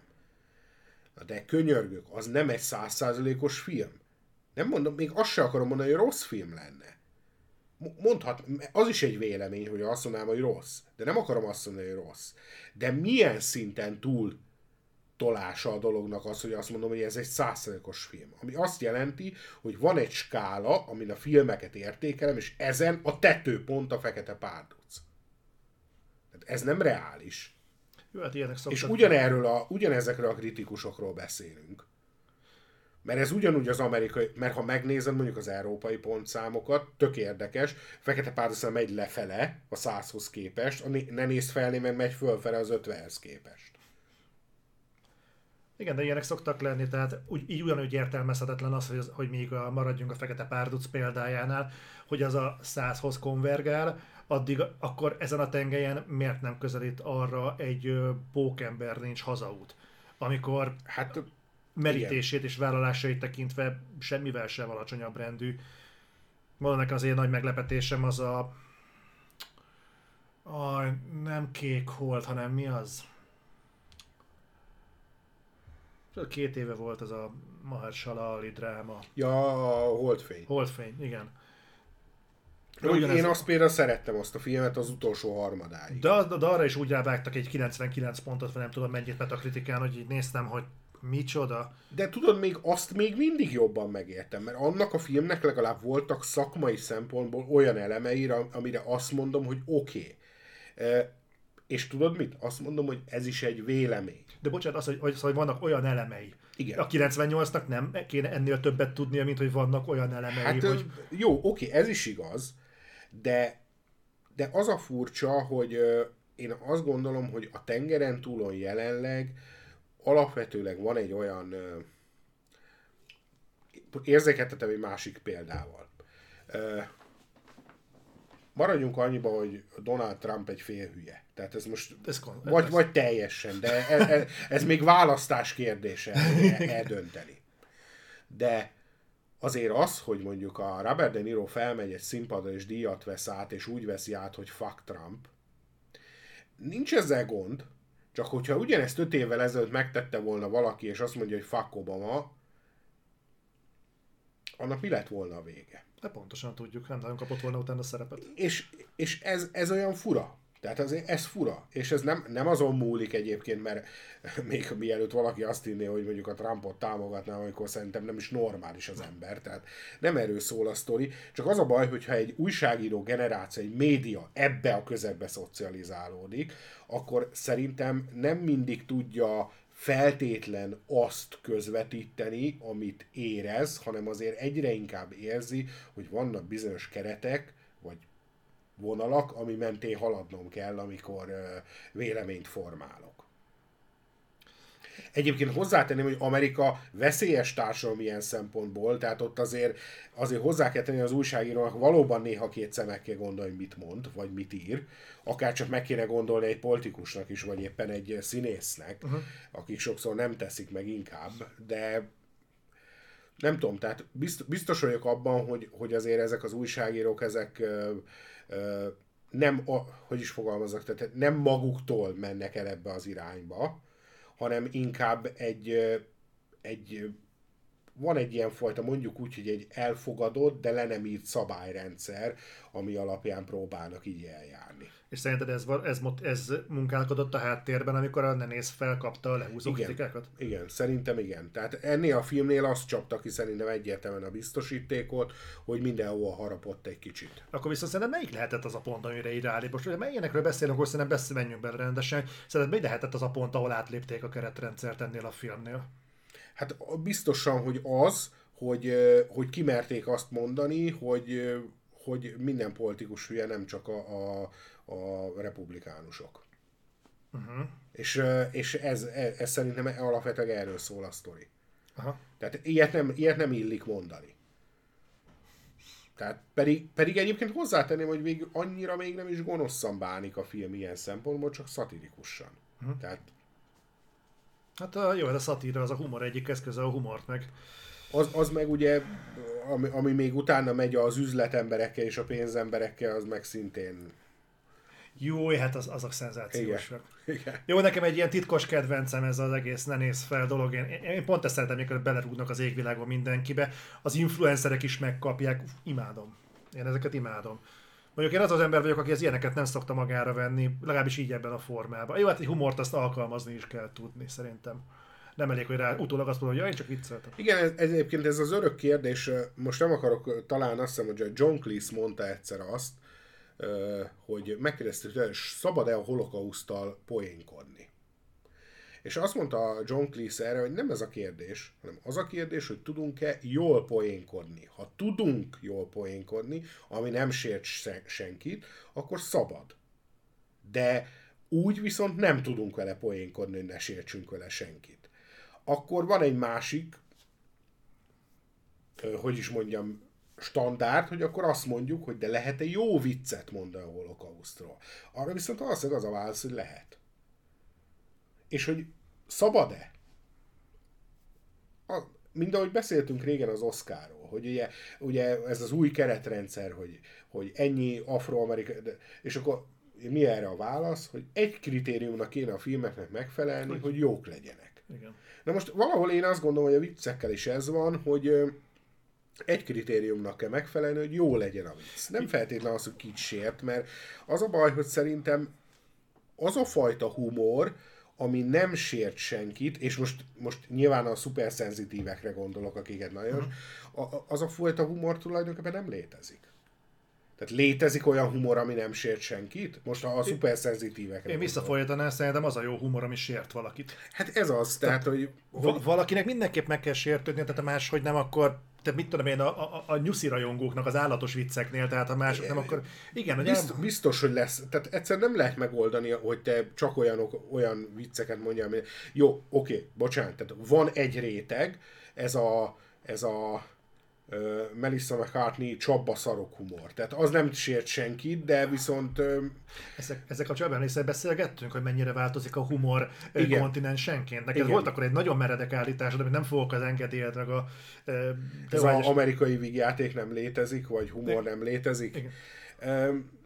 Pedig ezt tartom egyébként. Tehát, igen, csak nem akartam én mondani. Van néhány pozitív példa, egyébként főleg ez a 80-as évek, tehát ez amikor a Saturday Night Live-ban megjelent a Dan Aykroyd, meg a Bill Murray, és akkor ők ugye filmre is, moziba is költöztek, Eddie Murphy, tehát volt ennek egy nagyon jó érája, de ezt leszámítva számomra az amerikai humor nem igazán létezik, tehát... stílusa, sajátossága nincs igaz. Tehát nincs olyan, mint az angol humornak, vagy a Monty Pythonnak. Tehát az egy is ugyanaz. Hát oké, de nincs ilyen az amerikai humornak. Tehát azt hiszem, hogy például a 90-es években az amerikai humor, az kimerült a kultúrával és az amerikai pitével. Tehát, igen, amerikai építő. Mondjuk a kultúrától rosszul voltam, de nekem az már sok volt. De kimerült ezzel. De kimerült, tehát hogy nem nagyon láttunk más ágazatokat az amerikai humoron belül. Én azt gondolom, hogy a mai napig, hogyha elővesszük a Szellemírtók első részét, azon még mindig lehet jókat szórakozni. Ó, ugye, hogyha legközelebb kérdezik, akkor mondd azt, hogy Isten vagy. De nem hiszem, hogy mondjuk az amerikai pite második részét úgy valaki olyan sűrűn előveszegetné. De lehet, hogy én tévedek. Nekem ez egy olyan, mint az egyet fizet, kettőt kap akciót, tehát igazából egy valamire van szükséged, de ha már benne van az árba, mellé csak a másikat is. Tehát nálam valahogy így maradt meg az amerikai Pite 2, hogy az elsőt én nagyon szeretem. Fontolgattam is, hogy újra nézzem, csak egyébként szerintem most már nálam sokkal jobban dominálna egy szégyenérzet, mint akkor, amikor ez aktuális volt. Egyébként azt el kell ismerni, hogy egy poén nekem is van benne, ami rohadt jókat tudok szórakozni, ami egyébként hozzátem egy régi poénnak az újragondolása, bár nem is tudom, hogy tudtak-e róla, amikor ott ugye a fiú és a lány nagyon jól érzik magukat, és arról beszélget, hogy mennyire szeretik egymást, mire kintről beallatszik, hogy hú, de üdöset mingottak, és ez olyan szinten agyon csapja ezt az egészet. De van egy film, és az a baj, nem tudom, nem jut eszembe a címe, egy korai John Candy film, és abban van egy ilyen, hogy megérkeznek egy nyaralásra, egy házat bérelnek a tengerparton, és akkor megérkeznek, tele van emberekkel a ház, és nem értik, hogy mi történik, és oda megy egy faszihoz, és megkérdezi tőle, hogy maguk mit keresnek itt, mire a faszi kibont egy sört, és böfög egy óriásit, és tovább megy. Szóval ezzel ledegradálva a John Candy kérdését. Szóval nyilván vannak ilyen momentumok, és aki azt mondja, hogy ugye a Kevin Smithnek a mondása, hogy csak a pöcsös és fingós viccekből lehet megélni. De továbbra is az én véleményem az, hogy az amerikai humornak igazából nincs sajátossága. Nincs egyfajta... Egyébként hozzátenném, hogy még ilyen szempontból még a magyarnak is van valamennyi, de az amerikainak úgy érzem, hogy nincsen. Sokszor. Például... Mondjuk ez sem igaz, hogy nincsen, inkább úgy fogalmazok, hogy már egyáltalán nincsen. Nagyon egyszerű például Fox 3 korszakot, stand-up, Richard Pryor, Eddie Murphy, utána kijött Chris Rock. És nézd meg a hármat, egyébként... A Chris Rocknak a stand-up korszakával nem vagyok tisztában, hogy hozzá kell tennem. Hát de nem... A léptékek egész mások. Én nem azt mondom, hogy nem tud szórakoztató lenni, de hogy nem tud olyan lenni, mint a korai Eddie Murphy vagy Richard Pryor a fénykorában, az biztos. Tehát, hogy azért ezek az emberek, ezek humoristák voltak. És szintén John Cleese, nem is olyan rég olvastam egy interjúval, azt mondta, hogy tulajdonképpen a PC az megölte a humort. És szerintem ez az amerikai humoron, ez nagyon érződik. Ez a fajta dolog. Mert ugye annak idején Eddie Murphy azért, hogy is fogalmazzak, még bizonyos rasszista vádakat is kapott, hogy szinte már túltolja ezt a dolgot. Tehát... Pedig ha valakit őt pont nem lehetett volna ezzel az egész. De azért sokan beleálltak ebbe, pedig a Richard Pryor sem volt semmivel se finomabb a maga idejében. De a Chris Rock már egész más volt azért. Egyébként egy külön beszélgetés kifejezetten megérne az, hogy gondolkodjunk el azon, hogy messzebbre vetítve, ha a humor kihalna a filmvilágból, az milyen károkat jelentene. Jelentene egyébként károkat. Mi történne akkor? Pont most olvasom egyébként a Denis Villeneuve, ugye megkapta a Rendezvous a Rámával adaptációnak a rendezését. És otthon nálam elkezdtem olvasni, és abban van egy érdekes gondolat, hogy a Föld nem nagyon részletezik, csak mondják, hogy hát most már ott tartanak, hogy igazából lecsapolták a földközi tengert, és már belakták mindenféle dologgal. És így időnként felmerül bennem, hogy tényleg egyébként mivel járna az, hogyha lezsilipeznék itt-ott mondjuk a folyókat, meg a beömlőnyílásokat, és kiszállítanák a földközi tengert a francba. Érdekes ilyen dolgokon elgondolkodni, és csak ilyen hipotetikus jelleggel eljátszani a gondolattal, hogy mi lenne akkor, hogyha a vígjátékokkal együtt kirotálnánk a humort is a filmekből. Nem a mostani adásnak a témájának, csak úgy egy vitaindító beszélgetésnek, hogy mi lenne akkor, ha látsz ebben fantáziát. Csak álljon bele a dolog az emberek szerint. Egyébként szerintem kezdünk itt tartani. Tehát egyébként kezdünk itt tartani, hogy én nem tudom, hogy mikor láttam olyan vígjátékot, ami... Annyiba megkövetném magam, hogy azért a 80-as években születtek jó amerikai vígjátékok. De nem tudom, hogy láttam-e valamikor mostanában az elmúlt években olyan vígjátékot, amilyen nagyon jól szórakoztam rajta, jókat nevettem rajta. Vannak filmek, amiket azt mondják, hogy vígjátékok. Ugyanakkor azért azt is hozzá kell tenni, mielőtt erre így rámennénk, hogy kihalt-e, vagy nem tudom, vagy elindult egy ilyen folyamat, hogy azért a humorérzék az egy egészen érdekes dolog. Tehát azért én simán tudok olyan stand-upost, akinek az egyórás műsorát végignézem úgy, hogy egyszer se röhögök rajta, és látom a nézőközönséget, hogy van, aki megdöglik a röhögéstől. Vice versa is igaz valószínűleg. Tehát... Meg kiégtél azért. Lehet. De nem, egyébként tényleg, tehát tudok én olyat, aki a Monty Python-tól kimenekül a világból. Egyébként egy kicsit Ministry of Funny Walk, vagy meg ilyenek, tehát abszolút, én nagyon szeretem. Tehát azért mondom, hogy a humorérzék azért ez egy érdekes dolog, bár, és akkor itt jön a nagy bár, hogy de azért olyanról nem nagyon hallottam, aki mondjuk a Szellemírtók első része azt mondta, hogy a szarvigjáték, vagy a Vaklármára. Tehát vagy a Tutyi Dilire. Tehát azért olyat nem hallottam, aki azt mondta, hogy ezek nézhetetlen szarfilmek. Tehát ilyet azért nem hallottam. Tehát akkor mégiscsak van valami univerzális dolog. Egyébként hozzátenném, hogy ha már itt tartunk, és előbb szóba került, akkor végül is a maga idejében, akkor, amikor kijött, akkor az Amerikai Pite első része sem sült el feltétlen rosszul. Nem, hát ez egy... Nyilván nem követtem ezeket ilyen mélységében, de én, amilyen visszhangokat hallottam, azt imádtuk. Azért mondom, hogy a maga korszakában, a maga nézőközönségének, csak szerintem az már egy kicsit stílustalan vígjátékvonal volt. Ott már nem voltak meg azok a vonalak, amit mondjuk az angol vígjáték a mai napig képvisel. Az már inkább egy kicsit stílú. Az kicsit olyan volt, mintha fogtál volna egy forgatókönyvíró, elküldted volna egy egyetemi bulira, és beütteted a sarokba, és azt mondanak, hogy gépelj, bazd meg, és a végén csinálom bele egy filmet. Egyébként itt felmerült témaként a 3 óriás plakát Ebbing határában, mint a vígjátékra, de az nem vígjáték. Tehát az egy ilyen tragikomédia, hogy mondja. De szerintem ez nem egy zsáner meghatározás a tragikomédia, hanem inkább egy ilyen, olyan, mint egy filmes következmény lenne inkább. Tehát elképzelhető, hogy mondjuk a vígjáték az önmagában ma már nem életképes a politikai berendezkedés miatt, hanem inkább drámába beoltott vetületként működhet, működhet. Ez egy érdekes kérdés, amit mondasz, mert szerintem egyébként nagyon hasonló a helyzet a horror műfajjal. Amit az elmúlt 10 évben látunk, hogy mik azok a horrorfilmek, ami azt mondjuk, hogy na ez valami olyan, akkor mi jön ki belőle? Az mindig nem csak horror.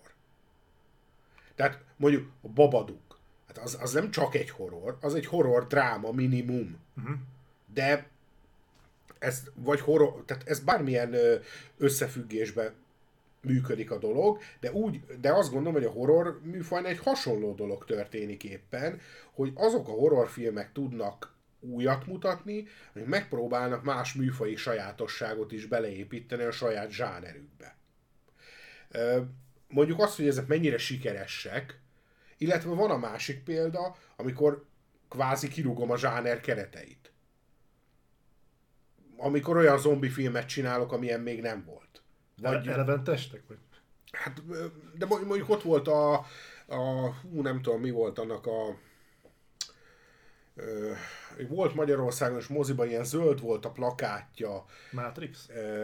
Nem, egy zombis film, zöld plakáttal. Igen, egy afroamerikai kislány volt benne, angol film azt hiszem. Pár éves, és az is valami újat akar. De ott volt a Zombie Express, a koreai film. Az is szerintem az első. Mert igen, az is szerintem maga szintjén valami újat próbált mutatni. Kiéhezettekre gondolsz?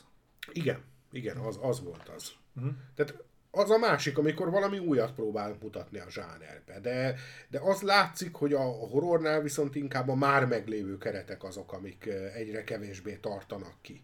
Ez lehet, hogy a vígjátéknál is egyébként ez van, mert egyébként én azt mondanám, hogy a 3 óriás plakátnál szerintem az abszurditást akarta növelni a vígjáték faktor.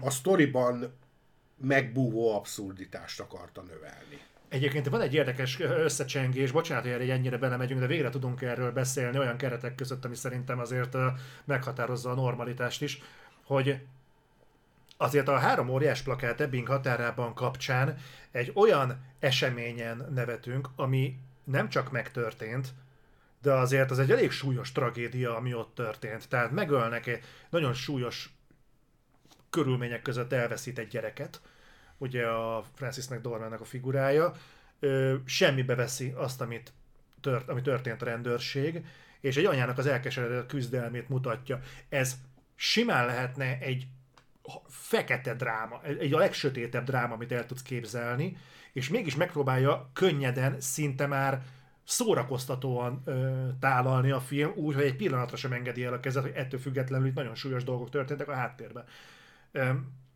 Csak visszakanyarodva arra, hogy azért vannak olyan történelmi léptékek, amiknek a feloldására lehetne ilyen kísérleteket tenni. Talán persze. A Jojo Nyuszi volt az egyetlen, persze. Ami egy ilyen és az ott milyen jól működött egyébként. Nagyon. Nagyon jól működött. Ízléses volt, egy pillanatig sem érezte azt az ember, hogy túllőne valami célon. Szerintem. Nagyon. Szerintem. Tehát ez kimondottan ízléses film.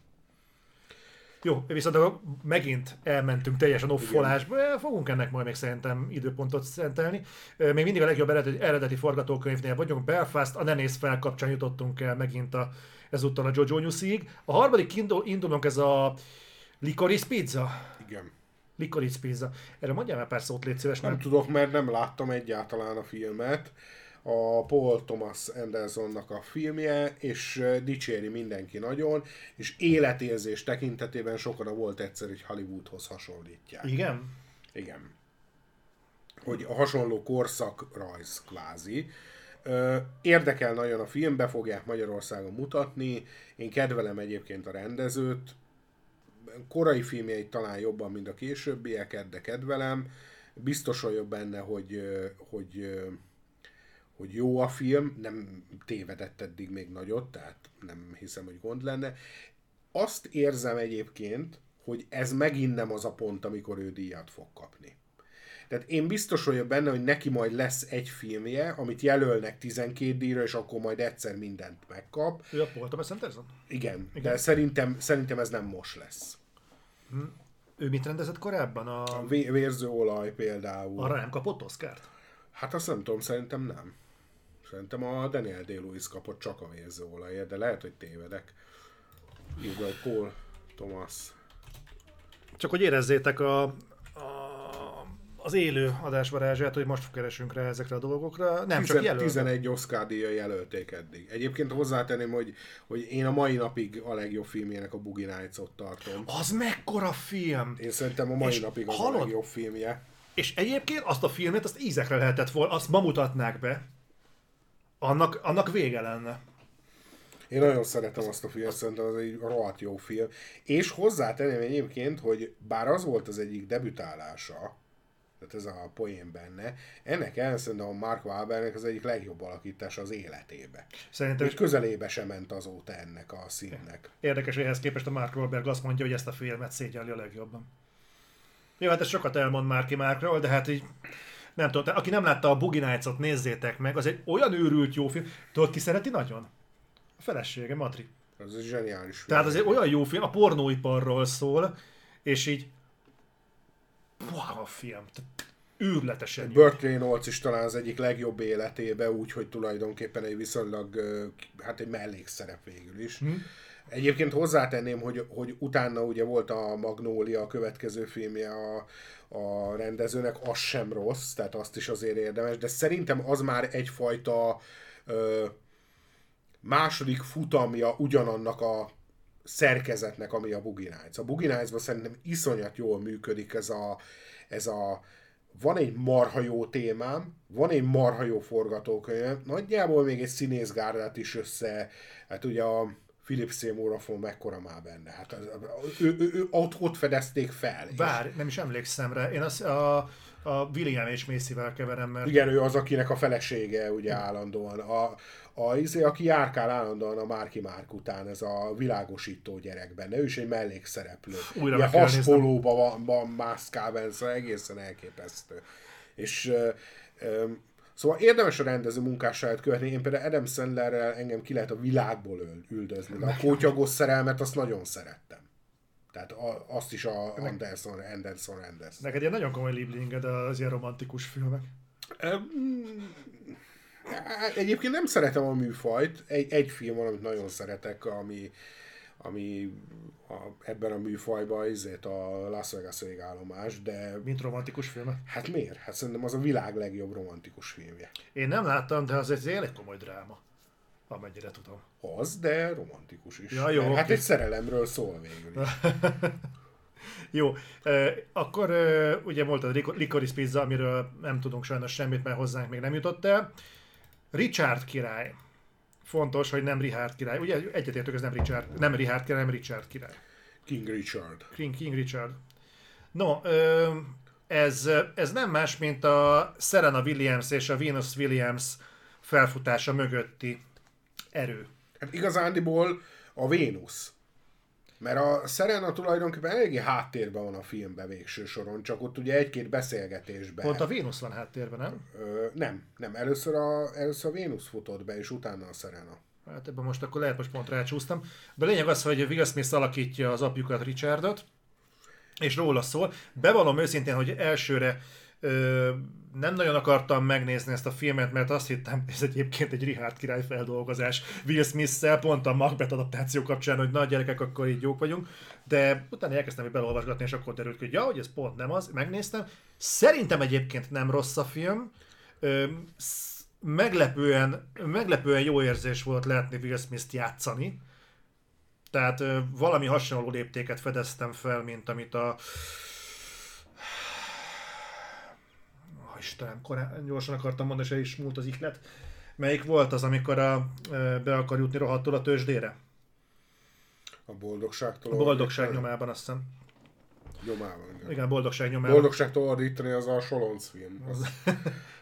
Nem, tehát a boldogság nyomában nem volt annyira meghatározó, de egy-két érdekes vetület ebben is benne volt. Tehát az, hogy milyen akadályokat görget a sportálmokat dédelgető családapa és gyerekei elől az élet, hát abban nem csak a társadalom általunk ismert akadályai szerepelnek, hanem abban bizony benne voltak a tesók is. És érdekes, hogy ezt felmeri vállalni, ez egy olyan vetülete a filmnek, ami nekem egy ilyen újdonságerővel hatott, kiegyensúlyozottabbnak éreztem, mintha így polarizálva lett volna, és ezzel együtt azt mondom, hogy életrajzi filmként szerintem sokkal jobban bele lehetett volna menni, sportfilmként pedig kifejezetten trehány. Hát szerintem bántóan középszerű a film, főleg ez a vonal nekem nagyon nem tetszett, ez a sportfilmként semmilyen, tehát hogy ez nem egy sportfilm. Tehát annál ennél több kellett volna, amikor meg lenne a lehetősége, akkor sem igazán foglalkozik a sporttal, de ami szerintem ezt a filmet igazán rosszá teszi, az az, hogy egy életrajzi filmnél elkerülhetetlen valamilyen szinten a háttérinformáció. Nos, ebben a filmben mindent kihagytak erről az emberről, ami negatív lenne. Ami nem túl jó. Tehát ugye csak egyszerű példát mondok, ugye ez például nem az első házassága volt. És erre lenne utalás is a filmben, de nem vagyok biztos. És tehát az igazság, hogy voltak ő neki azért, tehát maradjunk annyiban, hogy ki lehet rá azt mondani, hogy a film az csak a szépet akarja mutatni róla. Nem akarok én se ennyire belemenni, mert nem olvastam ennyire mélyen utána, de azért tudom, hogy még a lányaival sem volt mindig minden ponton felhőtlen a viszonya, ez alatt az elmúlt időszak alatt. Az pedig, hogy amit ő csinál, hogy az mennyire arról szól, hogy ő neki van egy akarata, amit mindenképpen véghez akar vinni, és mennyire tekinthető tehetséggondozásnak, ez egy érdekes kérdés, és ugyanakkor nem újszerű, hiszen ott van Magyarországon a Polgárlányok, ahol tulajdonképpen az apuka egy nagyon hasonló vonalon építette fel a három lánya karrierjét, hogy rendkívül korán és nagyon-nagyon sokat tanult velük sakkozni, és már egészen nagyon fiatalon ezen a módszeren mentek szinte, mint a Williams apuka, sőt, hát mondjuk azt, hogy az ő módszerük volt inkább, mint a Williams apukájé, csak ugye egy más sportba, sokba. Szóval ez mindig érdekes kérdéseket vet fel, hogy ez mennyire jó.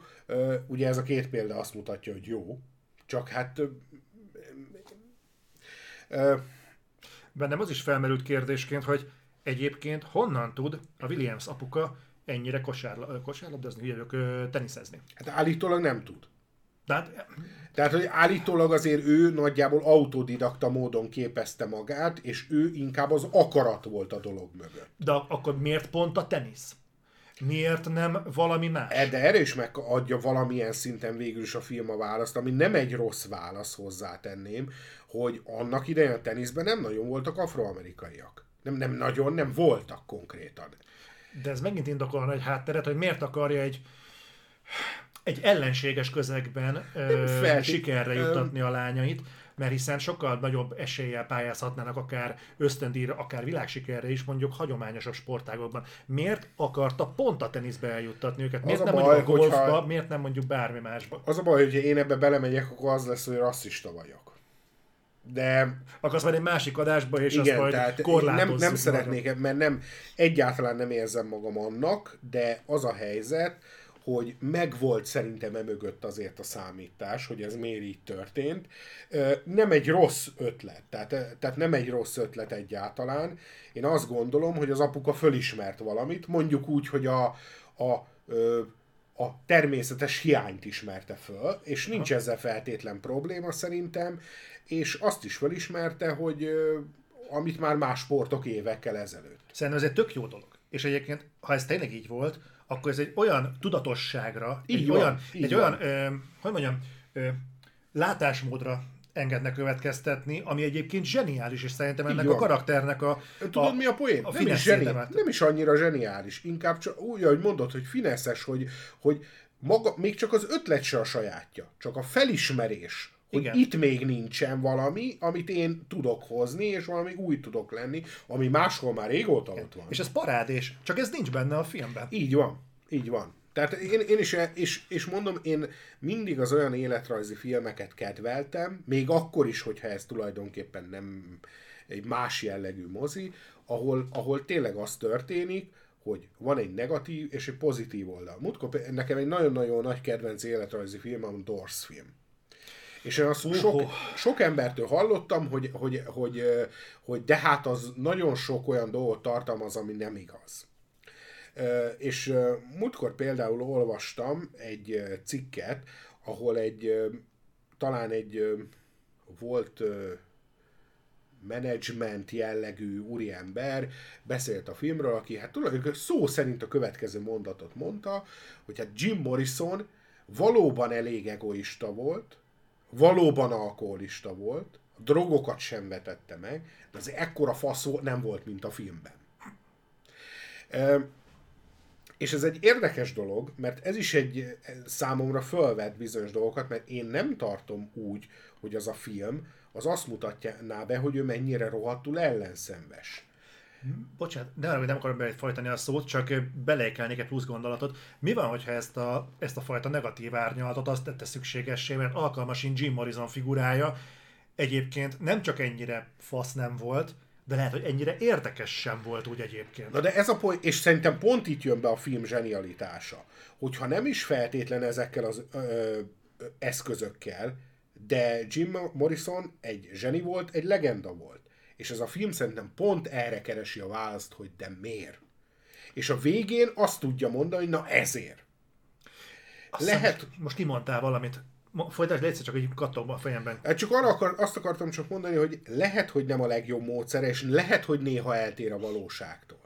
De a legnagyobb igazságot megmutatja, hogy miért lett ebből az emberből legenda, és a mai napig miért zarándokolnak a sírjához lassan 40 év után. Pont az jutott most eszembe, hogy igazából egy filmnek kell-e nagyobbat merítenie, mint erre az egyetlen kérdésre választ találni, hogy miért. Egy életrajzi, vagy egy közeléletrajzi film, mint amilyen a Gucci film is volt. Nem kell, hogy jó választ találjon, de legalább próbáljon valamilyen választ találni. Az. Így van. És talán ez a legnagyobb mulasztás, hogyha kísérletet sem tesz arra, hogy legalább valamit letegyen az asztalra. Legalább egy kérdés szinten fogalmazzon meg egy állítást, mint ahogy mondtunk az eredet kapcsán. Így van. Tehát ez nagyon tetszett ez a futam, a kérdés szinten megfogalmazni egy állítást. Ezt védjétek le, majd én levédem, vagy nem tudom mit csinálni, de ez kurvára tetszik. De igen, és itt van szegény Richard király, na mindegy. aki egyébként nem a világ legrosszabb embere, viszont jelölve van a világ legrosszabb embere című film és eredeti forgatókönyvre. Ez nem amerikai film. Nem, de nem tudok róla sajnos túl sokat, mert még nem sikerült megnéznem, de csak jókat hallottam róla. Igen. Hát akkor nagyon nehéz lesz egyébként. Itt nehéz lesz ítéletet mondanunk. Egyébként az én véleményem az, hogy egy dolog miatt esélyes itt a Belfast, mert szerintem sehol máshol nem. Uh-huh. Esetleg még a színészdíjak kapcsán, de alapvetőleg ezt a díjat lehet, hogy azért bezsebeli a Belfast, mert más szerintem lehet, hogy nem fog kapni ezen az estén. És ez néha előfordul, hogy a legjobb forgatókönyvet odaadják mondjuk annak, aki egyébként sok díjra van jelölve, de másra nem. Nem vagyok benne biztos, hogy mondjuk azért a Ne nézz felnek a szkriptje nem érdemelné meg feltétlen. Viszont két nagyon fontos film, ami itt indul, ráadásul a világ legrosszabb ember, valószínűleg nem hiába van itt. Azt nem láttuk, tehát így viszonylag nehéz ítéletet mondani, de én itt a Belfastra tippelek. A Richard királyt nem gondolod, hogy mondjuk a témája okán? Nem, szerintem a Richard király nem fog díjat kapni, ha csak nem a maga a Fresh Bell Prince... vagy hogy hívja. Jöbbeler herceg? Igen, az... Vigos Misztra tippelsz. Hát akkor mondjuk azt, hogy Belfast. Én azt mondanám. Legjobb eredeti forgatókönyv Belfast. És akkor áttérjünk a szerintem izgalmasabb kategóriára, az adaptált forgatókönyvre. Ahol ott van az én titkos favoritom, mindjárt ezzel kezdünk, a Coda. Bocsánat, a múltkori reflektorban bedobtam nektek, hogy nézzétek meg a Codát. Nem tudom, mint hányan vannak közületek, akik ezt meg is tették azóta, akik igen, azok pár szóban legyenek szívesek már beírni kommentben, hogy tetszett nekik, rettenetesen érdekelne. Azt tudom, hogy én rábeszéltem a szüleimet, és hát mindenki zokogott a végére. A Coda, ez igazából egy rövidítés, ez a Child of Deaf Adults-nak az anagrammája.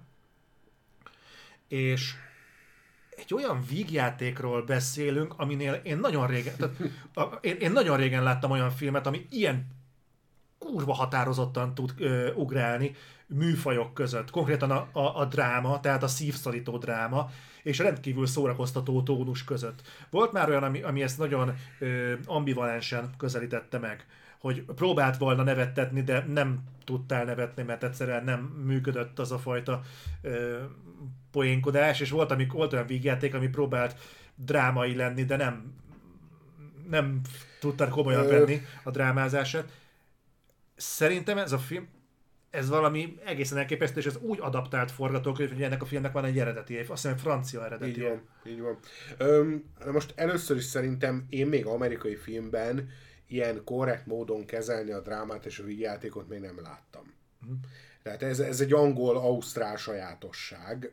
Mondjuk hát ausztrál az nem angol, és ugye az ausztrálok meg angoloknak csökevény, vagy nem tudom, hogy mindenesetre a filmművészet nagyon hasonló, fogalmazzunk így, és akkor nem megyek jobban bele. Kiegyezik Kukkapitányba. Igen, de a Coda az meglepően jól kezeli, azt annak ellenére, hogy amerikai, és talán azt kell, hogy mondjam, hogy az egyik első eset, amikor azt mondom, hogy jobb, mint az eredeti változat. Igen. Francia. Szerintem jobb. Tehát én láttam a francia filmet is, nem rossz film, de szerintem ez jobban sikerült. Egyébként nagyon jó példa, ami szerintem fantasztikus, hogy nagyon jól megtalálták a karaktereket is. Például a tanár karakter és szerintem marha jó. A szülő karakterek, ugye a hölgy, ugye a elnök embereiből, meg aki Oscar-díjat kapott a legkisebb Isten gyermekeiért annak idején. A siket hölgy, aki az anyukát játsza. Ja, mert a felnőttek azok valóban siketek. Igen. És ő úgy is játszott az elnök emberével, és siket tanácsadót játszott a hölgy. Azt hiszem, talán Jó barátokban is, mintha benne lett volna. Nem tudom. Valamelyik más sorozat. De hogy ő színész, tehát ő foglalkoztatott siket színész az anyukát játszó hölgy, és ő egyáltalán nem egy ismeretlen arc úgy azért Hollywoodban. Az nekem is feltűnt, hogy úgy ismerős valahonnan, de úgy markánsan bekategorizálni sehogy nem tudtam. Na most, hogy 6 vagy 7 év vagy Jó barátokból most valamelyik beszerepelt. Lehet nekem... aztán, hogy hülyeséget mondtam, de mintha feltűnt volna ott is. De az biztos, hogy az elnök emberében egy időszakban állandó szereplő volt. Milyen érdekes, hogy az Apple TV, ugye ez az Apple Plus-on debütált film, ez már a második. Tehát az első ugyanebben a témában ez a Sound of Metal volt, az is csak az ugye a fokozatos halláselvesztésről szólt, itt meg konkrétan egy hallássérült családnak a gyermekéről, egyik gyerekéről van szó, aki egyedüliként hall. És hogy mit jelent a család számára ez a gyerek, ebből vannak ilyen komikus, meg kifejezetten drámai pillanatok. Igazából ez nem egy nagy történet, ha belegondolsz. Tehát ez egy 3 mondatos történet, de ahogy ez elő van adva. Hát ez egy olyan igazi, olyan feel-good film. Az intelligensebb feel-good film. Tehát a drámai vonal azért nem olyan erős, hogy utána 300 kiló papír zsebkendőt kell lefolytani. Abszolút én azt mondanám, hogy ha mindenképpen válaszolom kell, én szerintem ez inkább egy vígjáték. Tehát, hogyha egy műfajt kéne belőnöm, akkor szerintem ez olyan, mint egy angol vígjáték. Tehát, ami néha ugyanolyan, mint egy angol dráma. De... az utolsó 1 órát azt én végigbőgtem, én bevállalom, hogy nem vagyok férfi, ezt most coming out-oltam, de az utolsó 1 órát ebben végigbőgtem. Én inkább szórakoztam rajta, viszont rendkívül ízléses a film. Tehát azt meg kell hagyni, hogy én imádom azt, amikor egy ilyen témáról tudunk úgy beszélni, hogy ne csak sírni kelljen, meg szomorkodni, hiszen nagyon sokszor hallom azt pont sérült emberektől, hogy ők azt szeretnék, hogy őket ne nézzék másnak, hanem ők is ugyanolyan emberek, és ez a film, ez ugyanolyan emberekké teszi őket attól, mert siketek. Igen. Tehát ez egy nagyon fontos dolog. Hát, igen, ebben olyan dolgok vannak egyébként, hogy igen, tehát merjünk nevetni, merjük jól érezni magunkat, ne legyen az, hogy ilyen lábújhegyen járkálunk. Hát az, amikor ott az orvosnál előadják, hogy nem szexelhettek, hát az kész. Tehát azon... kurva jót rögtem, arra emlékszek. Tehát az zseniális. Hát óriásen rengeteg ilyen van benne. Úgyhogy ha tudjátok, nézzétek meg, még vissza fogunk még kanyarodni szerintem erre a filmre, hogy haladunk előre, viszont akkor beszéljünk egy másik indulóról, ami visszatérő darab lesz. Ezzel még fogunk találkozni a későbbi jelölések során. Ez a Drive My Car, ez egy japán film, amit viszont te láttál. Én még nem. Igen. Amikor láttam, hogy kijöttek az Oscarok, akkor elkértem az egyik ismerősömtől, aki ázsiai filmekkel foglalkozik. Megmondom őszintén, hogy nem egy könnyű darab, elég nehéz darab, forgatókönyv koncentrált és nagyon hosszú, és kicsit azért meg vagyok lepődve a térhódításán az Oscaron. Nehéz rá mit mondani. Ez tényleg azt mondanám rá, hogy... miről szól? Hogy kezdtek ezzel? Maga a sztori az az, hogy van egy faszi, aki színész, és meghal a felesége. Uh-huh. És ezek után... na most alapvetőleg őnek a feleségével elég különleges viszonya van, de a lényeg, hogy meghal a felesége, és ezek után Hiroshimába elmegy rendezni a Ványa bácsit, ha jól emlékszem. És tulajdonképpen kap maga mellé egy sofőrt.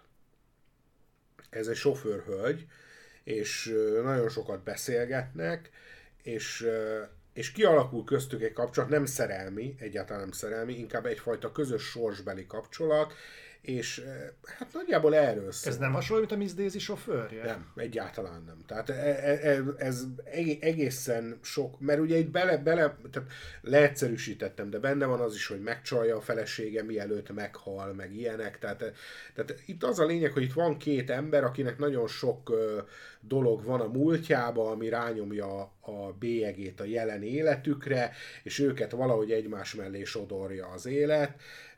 Nagyon, tényleg nagyon hosszú, lassú, forgatókönyvközpontú, érdekes film, de nagyon nem erre számítottam őszintén szóval, amit olvastam róla és az Oscar-díjak alapján, és egyébként hozzátenném, hogy maga a téma, maga az egész struktúra, az valahogy sokkal jobban illene egy Wim Wenders filmhez, Németországból vagy Európából, mint egy japán filmhez. Egészen érdekes japán színházat látni például, mert ugye itt azért nagyon fontos része ennek a sztorinak, hogy a csávó színész, és hogy egy Ványa bácsi feldolgozásban vannak éppen benne. Ez sokat, meg hát ott az egyik színésszel is vannak különböző gondok. Szóval ez egy elég mély, cucc, de nagyon nem mindenkinek való. Én furcsálom őszintén az Oscarra való betalálását. Csak hogy konkrétat is mondjunk, szerinted semmi keresni valója az Oscarra? Azt nem mondanám, mert például a forgatókönyve az tök jó. Tehát azt nem mondanám, hogy semmi keresni valója. Próbálja provokálni. Azt hiszem, hogy 4 díjatra jelölték. Talán benne van a legjobb film is. Az benne van. Azért azt már egy kicsit soknak tartom mindenképpen. Közben köszönték és imádják a munkásságodat. Köszönöm. Ez Mad Men L2 volt. Köszönöm. A Dűnéről arról beszéltünk. Igen, a legjobb adaptált forgatókönyvben itt van a Dűne. Azért azt tegyük hozzá, hogy nem ez az első alkalom, hogy a Dűnét adaptálják. Tehát ennek ugye volt már egy nekifutása, minimum egy nekifutása nem fog eszembe David Lynch-el. És volt egy másik nekifutása, azt hiszem, egy tévésorozat formájában. Így van. Amikor ezt megpróbálták megcsinálni, és hát egyik sem aratott a szó pozitív értelmében vett zajos sikert. Vagy talán volt, azt hiszem, talán kritikai sikert, talán Lynch-féle változat az volt. Nem, azt utálták a kritikusok. A kritikusok is utálták. De talán az teheti, de mégis, hogy most végre sikerült úgy adaptálni a Dűnét, ami megfelel a filmmel, nem csak mint művészeti értelemben vett anyagnak, hanem mint gazdasági matériának is. Egyébként én nem tartom tökéletesnek a Dűnét. Az a véleményem, hogy nagyon nehéz róla állásfoglalást adni addig, amíg nem látjuk a másik felét, mert ezen nagyon sok múlik ebben az esetben. Tehát ez pont olyan, mint hogyha hogyha fognánk a Belfast a közepén, elvágnánk, és most csak az első rész menne moziba. Tehát szerintem ez a Dűnénél fokozatosan igaz, tehát nagyon nehéz.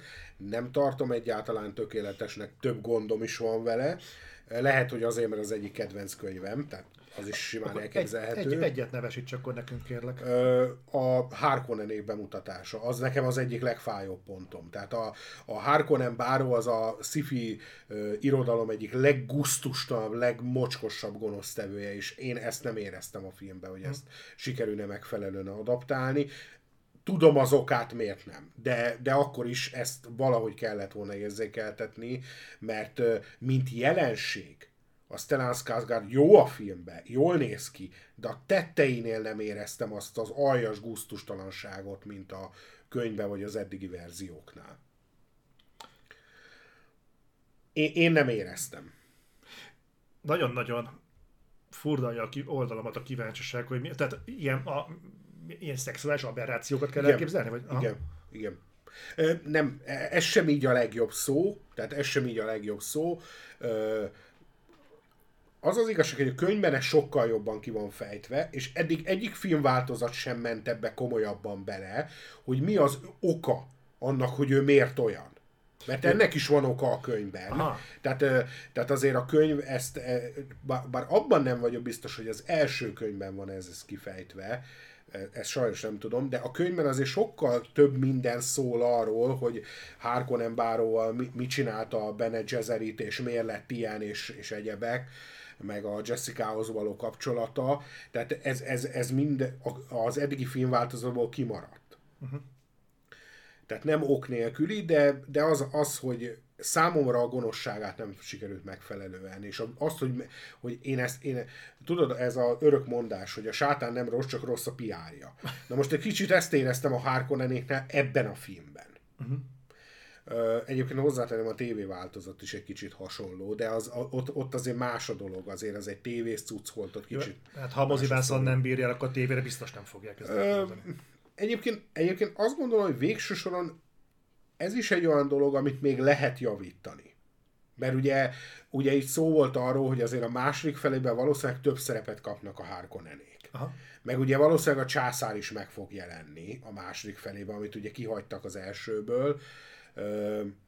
Tehát lehet ezeken a dolgokon javítani, és pont ezért mondom inkább azt, hogy, hogy a második ismerete nélkül nagyon nehéz véleményt mondani az elsőről, hiszen ha mondjuk a második felébe jobban érzékeltetik ezeket a problémákat, Én most nem akarok hülyeséget mondani, de szerintem a filmben konkrétan van 3 jelenet a Harkonnen bárónak. Van, amikor a Bene Gesserittel beszél, aztán van maga, amikor a Létó meghal, és van, amikor ott merülget abba az iszapba. Szerintem ez a 3 jelenete van. Meg van egy, amikor megjelenik nála a David Bautista, és csak a hátát látjuk a bárónak. Akkor 4. Aha. Akkor 4. Tehát szóval, hogy én azt gondolom, hogy kéne egy kicsit több hangsúlyt kapni az ő gonoszságuknak. Én hozzátenném, hogy ha bármilyen olyan gondolata van a Villeneuve-nek, hogy ő ezt szeretné folytatni, akkor ez elkerülhetetlen is, ugyanis azért a sztorinak a folytatásában még mindig nagyon sok szerepet kap a Harkonnen vonal, úgyhogy ráadásul, na mindegy, nem spoilerezek, mert azért az már túl, valaki biztos nem látta még esetleg, vagy nem olvasta. Na mindegy, szóval nem tartom tökéletesnek, viszont elvitathatatlannak tartom, érdem, óriási érdem. Nagybetűs mozifilm, sikerre vitt, szinte kihalt műfaj. Tehát óriási teljesítmény. Ma egy sci-fit klasszikus értelme így megcsinálni és sikerre vinni szinte lehetetlen vállalkozás. Hát én pont azon agyaltam, hogy most megint szabadkozni fogok, de sajnos ez most már elkerülhetetlen, hogy ha azt próbálom lajstromba venni, hogy mi az a skifi alapanyag a múltból, amit még nem háborgattak meg, vagy ha megháborgattak, nem sikerült normálisan adaptálni, nagy volumen, és fontosan nagy volumenű skifi projekt, akkor a Dűnén kívül nagyon sok minden azért nincs. Hát most, hogy neki mentek az alapítványnak, most már tényleg nem nagyon. Hát, igen. De... És mondom ezt úgy, hogy nekem is van sok skifi könyv, amit szeretek, de amúgy tényleg a Dűne az utolsó ilyen nagy volumenű, nagyon durván. Meg még a Warhammer 40 000-rel lehetne valamit kezdeni, de őszintén szólva, ha valami, akkor azt biztosan nem fogják adaptálni. Úgyhogy meg kell becsülnünk azt a párat, ami még van nekünk. Menjünk tovább adaptált forgatókönyvben. Az Elveszett lány. Ezt nem tudom, megnézted-e? Megnéztem. Én is megnéztem. Lehetek dögő szinte hozzád? Hát nyugodtan. Nekem se tetszett egyébként, túlzottam. Nem, valahogy végig azt éreztem, hogy én értem, hogy valamit mondani akar, de valahogy elveszünk a labirintusba, ami a mondani való fele visz, és bár az Olivia Colman-t nagyon nagyra tartom, és nagyon kedvelem, és nem is vele volt bajom, de szerintem nagyon kusza ez a film. Nekem nagyon tetszik, mostanában olvasgattam olyan cikkeket, meg olyan ilyen... pszichológiai blokkokat, ami pont azzal foglalkozik, hogy a gyerekvállalást azt mennyire hogy fogalmazzak meg, hogy ne legyek félreérthető, lehet, hogy direktbe kéne, akkor azt félreértenék, tehát, hogy mennyire dogmatizálva van az, hogy ha neked gyereked van, akkor azt neked szeretned kell, különben rossz szülő vagy, meg nem tudom én micsoda, és ez a film szerintem egy rettentően fontos dologgal foglalkozik, hogy mi van akkor, hogyha egy anya anyává válik, legalábbis ez jött le a filmből, hogy anyává válik, de egyszerűen nem tud megfelelni az anyai kötelességeknek, meg idegesíti a lánya, igazából nem találja magát otthonosan az anyaszerepben, és még sokkal szívesebben szeretne ismerkedni, meg stb. És... ez azért egy érdekes dolog, mert azért rendkívül alul kommunikált, alul beszélt téma szerintem a társadalomban. Igen, csak egy bajom van ezzel, amit mondtál, hogy van egy olyan film, hogy beszélnünk kell Kevinről, a Tilda Swintonnal, ami ennél sokkal merészebb, és még sokkal tovább megy, ami arról szól, hogy a nőnek a fia iskolai lövöldöző lesz. És azt a témát feszegeti, hogy miért. Ugyanez az a svéd vagy finn sorozata, még pont te ajánlottad, egy minisorozat, azt hiszem 8 részes. No, nem tudom mi volt az, de az is ugyanerről szól, hogy mi visz rá diákokat arra, hogy elkezdjenek lövöldözni az iskolában. És ez a film, ez borzasztó kemény, mert azon a vonalon halad, ami szerintem nem csak egy kérdést feltesz, mint ez a film, hogy egy szülő elképzelhető, hogy mondjuk a gyerekét nem az a jó szó, hogy nem szereti, de mondjuk most leegyszerűsítve így, hogy nem szereti, de fölteszi a másik borzasztóan kellemetlen kérdés, hogy létezik az eredendő gonosz. Mármint a Kevin esetében. Igen. Tehát, hogy létezik-e az, hogy nem... Tehát fölteszi a kérdés, hogy létezik az a szülő, aki nem szereti a gyerekét, és létezik az a gyerek, akit nem lehet szeretni. Ez egy nagyon fontos kérdés, mert ugye Imádom egyébként ezeket a témákat, és nekem az a problémám, hogy ez az elveszett lány, érdekes ez a cím, mert a film is kicsit olyan, mintha el lenne veszve. Tehát így adott egy nő, akit azt látjuk, hogy így konkrétan végig kóvályogja Olivia Colman a filmet. Igen, körülbelül. És igazából nem lépünk ezen tovább. Vannak egyébként elég... Pontosan. Én is erre mondtam, hogy én értem, hogy valamit mondani akar, de szerintem elveszünk az odaúton, hogy mi az, amit pontosan el akar erről mélyében mondani. Amit meg aztán végül én kaptam, hogy mit is akar mondani, azt viszont 5 percben is el lehetett volna. Na pont úgy voltam ezzel, mint melyik volt ez a korábbi film, amiről beszéltünk, nem a kutyakar, nem tudom, Richárd király, vagy nem tudom melyik volt az, amiről azt mondtam, hogy ezt így 3-4 percben el lehetett volna mondani, vagy 3 szóban. Hát igen, ezt éreztem ennél a filmnél. Igen, no. És akkor végül pedig az adaptált forgatókönyv jelöltünk, még a kutyakarmai között, hogy erről beszéltünk. Egyébként én itt megkockáztatom, hogy itt van esélye a Kodának, meg a Drive My Car-nak is. Én nagyon drukkolok a Kodának. De szerintem a Kodának azért az egy nagy hátulütője lesz, hogy remake. Uh-huh. De itt az adaptált forgatókönyvnek mindig van esélyes valami olyannak, akinek másnak nem. Úgyhogy... És akkor jön a legnom női mellékszereplő. Még nem törtünk pálcát, hogy kit tartunk annak. Ja, én azt mondanám, hogy Drive My Car. Drive My Car? Én nem tartom valószínűleg. Én az a durva, hogy szerintem, amikor külföldi filmnek odaadják az Oscart, bennem az él, hogy annak azért mondjuk olyannak kéne lennie, mint a hivatlanoknak. Mi volt az a parazitáknak? De lehet, hogy a forgatókönyv ennek olyan is. Lehet, mondom, nem láttam, nem tudok. Mert... Más nem, tehát mondjuk ez egy tipikus olyan film, amikor mondjuk a fényképezés vagy a vágás nem lehetne jelölni, de a forgatókönyv az tényleg egy komoly munka.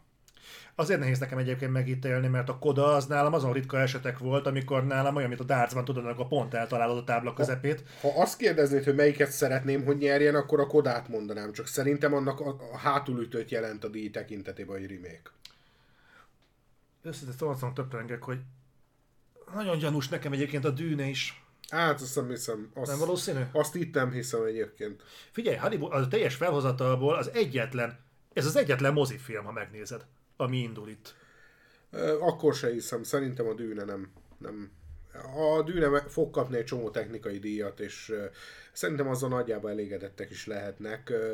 Ha igazán sikerül kifuttatni a sztorit a végére, akkor hasonlóan jár, mint a Gyűrűk urai, majd a második. De azt akkor megszórják? Hát, ha tényleg úgy alakul. Akkor te azt mondod, akkor Koda? Hát Koda vagy Drive My Car. Koda vagy Drive My Car.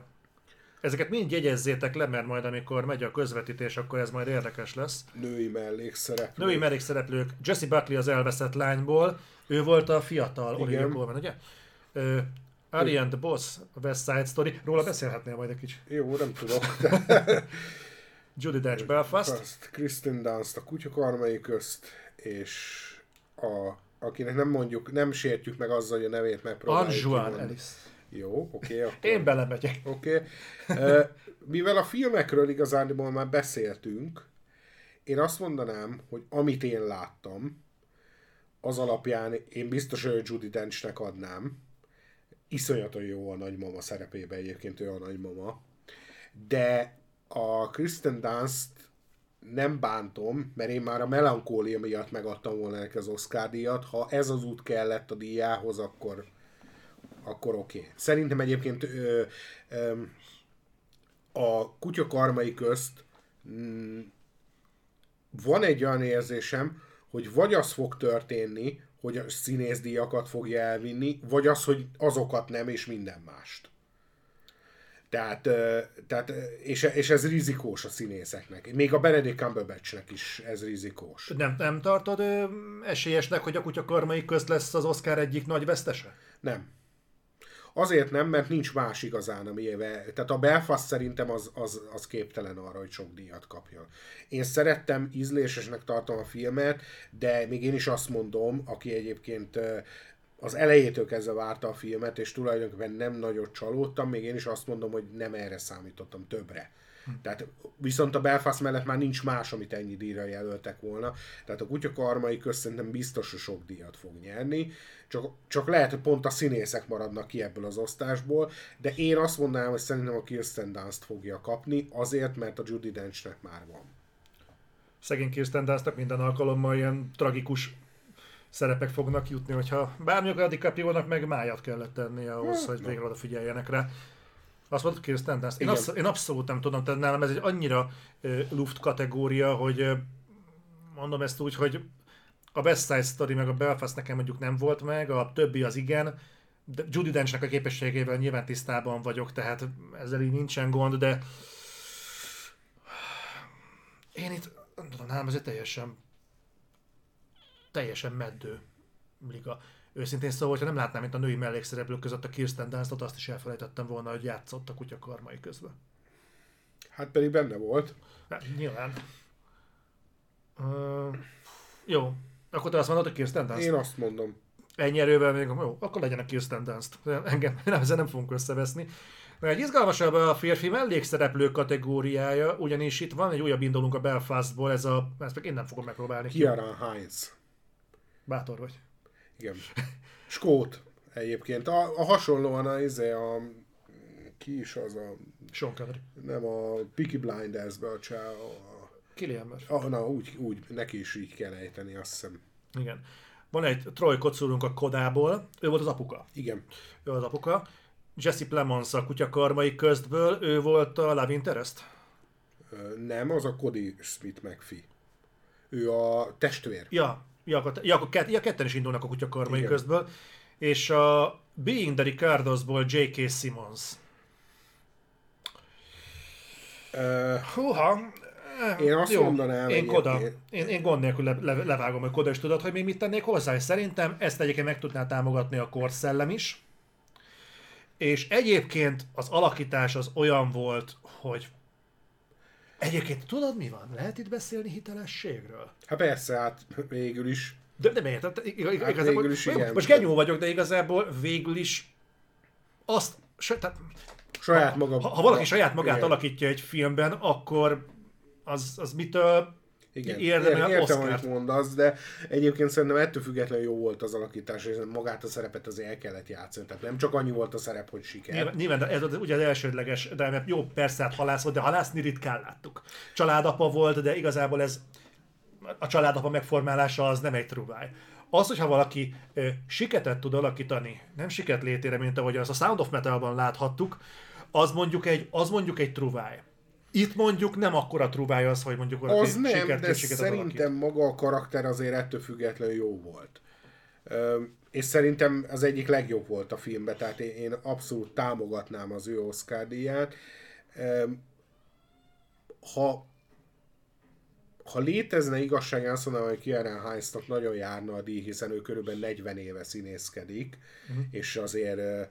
és egy elég elismert színészről van szó,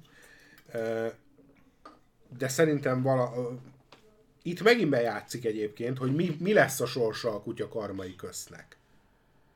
Mert nem, tehát én abban biztos vagyok, hogy vagy sok díjat nyer, és a színészek maradnak parlagon, vagy a színészek viszik a díjakat, és a film marad parlagon. J.K. Simmons milyen volt a Ricardosban? Hát olyan, mint bármi másban. Zseniális. Hát... Én szeretem J.K. Simmons. Én is, de nem, tehát ez nem az a szerep, amelyet neki Oscar-díjat kell kapni. Nyilván, hogyha azt nézzük, hogy az a díj az nem mindig arról szól az alakításról, hanem egy életműről, akkor neki meg a Ciara Hindsnak van a legnagyobb esélye. Én az angolokat mindig előnyben részesítem, úgyhogy ezért rátippelnék, de mondom, itt egy dolog boríthatja az egészet, hogy mi történik a Kutyakarmai köztán. Mert hogyha elviszi a legjobb filmet, legjobb rendezőt, legjobb forgatókönyvet, akkor valószínűleg a színészeket parlagon hagyják. Erre vissza fogunk térni majd egy kicsit a későbbi kategóriában. Akkor te azt mondod, hogy a Ciara Hinds-ra tippelsz? Hát én őt szeretném leginkább, azt mondanám. Nekem az a gondom egyedül, hogy lehet, hogy ez egy ilyen titkos befutó lesz ez a Belfast, de én azért amikor egy Oscar-díjas film, tehát amikor ekkora a holdudvart kap, és ennyire figyelnek rá, arról azért szoktunk hallani. Igen, de itt most azért inkább egy oszkárdiós alakításról beszélünk. Most a Belfastnak úgy általában az útjáról beszélek, hogy azért annyira nem hallom, hogy, hogy tele lenne a sajtó Belfasttal, akár így, vagy akár egy úgy. Kicsit mindenki többet várt ettől a filmtől, de ettől függetlenül a két öreg nagyon jó benne. Nagyon jó benne. Jó, vonuljunk tovább. Bekerültünk most már a top 4-be. Igen. Top 4-nél vagyunk. Legjobb színésznő. Hogy Jessica Chastain a Tammy Faye személy. Tammy Faye, ez mi? Nem tudom. Jó. Olivia Colman az elveszett lány, Penelope Cruz a párhuzamos anyák. Az az új Almodóvár film. Na, jó, oké. Jó. Nicole Kidman Being the Ricardos és Kristen Stewart a Spencerért. Beszéljünk már egy picit erről a Spencerről. Én nem akarok inkább. Jó, én őszinte leszek, Kristen Stewart, ugye mondtam nektek, hogy én védem. Én abszolút a szárnyaim alatt van, nem jelent neki semmit, nekem annál többet, hogy itt van a szárnyaim alatt. De végig azt éreztem ennél a Spencernél, nagyon ritkán van filmnél az, hogy ez a színésznő, vagy ez a téma sokkal jobb filmet érdemelne. Tehát amit ki lehetett volna hozni ebből a színésznőből, szerintem azt maximálisan kihozták, de az olyan szinten túlnyúlik azon, amire egyébként szerintem mindenki más képes volt ezzel a filmmel kapcsolatban, hogy én azt éreztem, hogy sajnáltam szegény Kristen Stewartot. Ennek egy sokkal jobb filmnek kellett volna lennie, nem rajta múlott. Maradjunk annyiban egyébként, hogy ennek a díjnak jelenleg ő a legnagyobb esélyese. Szerintem azt nyugodtan ki lehet mondani, de az az igazság, hogy ugyanúgy, ahogy a Natalie Portman esetében és a Jackie esetében nem értettem egyet a díjazással, itt sem fogok egyet érteni. Ugye ugyanaz az ember rendezte, és a két film koncepció is pont ugyanolyan. Nem tudok vele mit kezdeni. Számomra ez a film, ez egy borzasztóan disturbing, hogy iszonyatosan zavart minden egyes jelenete, a zenéje, és értem, hogy ezt a fajta érzést akarta átadni a rendező, de ha most nagyon gonosz akarnék lenni, és akkor most ezt a, hogy is fogalmazzak, ez a kicsit ilyen konzervatív nézeteim alapján mondom ezt, hogy egy angol Diana-ról forgatni egy nem angol színésznő, egy nem angol rendező nem olyan ildomos. Az angolok azért erre kicsit kényesek. És ha nézed a Korona sorozatot, vagy esetleg láttad a Királynőt, persze, akkor azért alapvetőleg itt egy kicsit más felfogást láthatjuk ennek a történetnek. Mindezt még megspékelve ezzel a filmstílussal, amit a Jackie is képvisel. Szerintem ez a probléma. Én már ott is zavart őszintén, mert mindenki el volt tőle állva, hogy a Natalie Portman milyen zseniális. Én meg azt éreztem, hogy ne bántsák már ezt a szerencsétlen nőt. Hát dübörög itt a zene, meg mindig a kamera úgy mutatja, hogy minden fal rá akar omlani, szóval hogy én éreztem magam rosszul a filmtől. És én értem, hogy ezt az érzést akarta átadni, de kicsit olyan, mint ugye volt a Saul fia. Úgy ezt nem szerettem. És ugye volt ez az érdekes dolog, ez a kameratechnika. Majd utána megcsinálta a Nemes a második filmét ugyanezzel a fajta felállással. Az már kit érdekel? Már elnézést.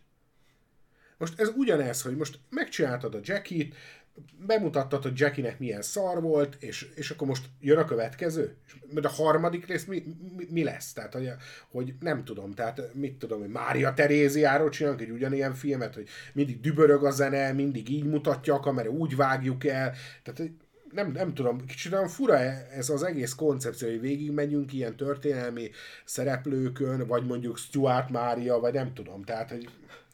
Olyan furálom az egészet. Megmondom őszintén, hogy nekem a Jackie nem tetszett, kimondottan nem tetszett, és ez a film Pepitában ugyanaz. Igen, viszont szerencsére a színésznőt díjazzák, majd nem a filmet. Egyébként szerinted a színészi alakításra rányomja a bélyegét az Oscarnál maga a film? Hát én biztos nem adnék neki Oscart. Én azt gondolnám, hogy attól függetlenül elismerve, hogy határozottan egy előrelépést láthattunk, nekem ez még kevés ahhoz, hogy én neki Oscart adjak. Tehát nekem ez kevés. Hát mondjuk az Olivia Colman-nél meg lehet, hogy sok lenne, mert most kapott már egyet, De ez, én biztos, hogy benne a Kristen Stewart fog nyerni, meglepne, ha nem ő nyer. Neked nem volt egyébként ez az érzésed a Kristen Stewart alakításánál a Spencerben, hogy az előzetes fotók alapján sokkal jobban hasonlított a Diana hercegnőre, mint a játék közben? De lehet, hogy ők is photoshopoltak is, vagy nem tudom. A beállításoknál nekem egyébként az első két kép, ami kijött, az azt mondanám, hogy annyira hasonlított a Diana-ra, hogy már Kristen Stewartra nem. És a filmben ez megfordul, azért ott látod, hogy a Kristen Stewartról van szó. Tehát lehet, hogy ahhoz még hozzányúltak. Nem tudom. Csak azért mondom el, hogyha ez a fajta diverzitás feltűnt másnak is, akkor meghatározhatja az Oscart. Innentől viszont indulhat mindenki más is. Jó lett volna látni ezt az Almodovar filmet. De őszintén szóval engem... Én se láttam, de engem nagyon érdekelne, mert én egyébként szeretem, nagyon kedvelem a Almodovar stílusát. Én azt nem, hogy nagyjából mindig ugyanazokhoz a témákhoz nyúl. Ez igaz, nekem csak én iszonyatosan nagyra becsülöm a csávóba azt, hogy szerintem sokszor többet tud a nőkről, mint a nők saját magukról.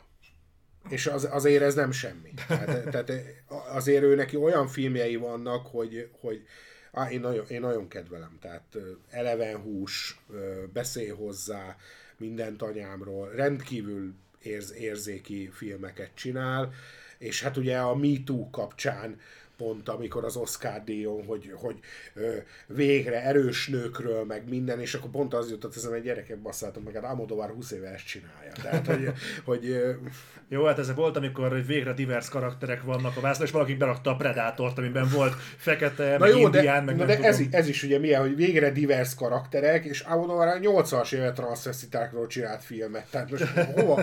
Tehát, szóval nem, tehát ez a csávó, ez olyan, mint a Kevin Smithre mondták egyszer azt, hogy, de egyébként ez marha nagy igazság, hogy ugye a harmadik filmje volt a Képtelen képregény. És óriásit bukott. És azt mondta a Kevin Smith, hogy miért, mert mindenki azt mondta, hogy hát ez a téma, ez nem. És azt mondja, most bedobná, valószínűleg világsiker lenne. És full igaza van.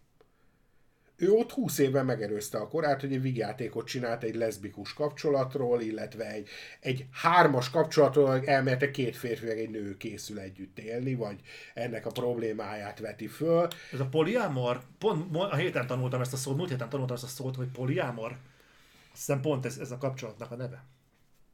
De nagyon egyébként hozzáteszem, hogy baromi jó a film, nekem egyébként kedvenc Kevin Smith film, a mai napig ezt szeretem a legjobban, vagy Képtelen képregény, vagy Chasing Amy, és semmi baj nincs az a film, csak az, hogy 20 évben megelőzte a korát. Ma már erről tök jó lenne egy filmet csinálni. Akkor azt mondta mindenki, ez kit érdekel. Na ennyit erről.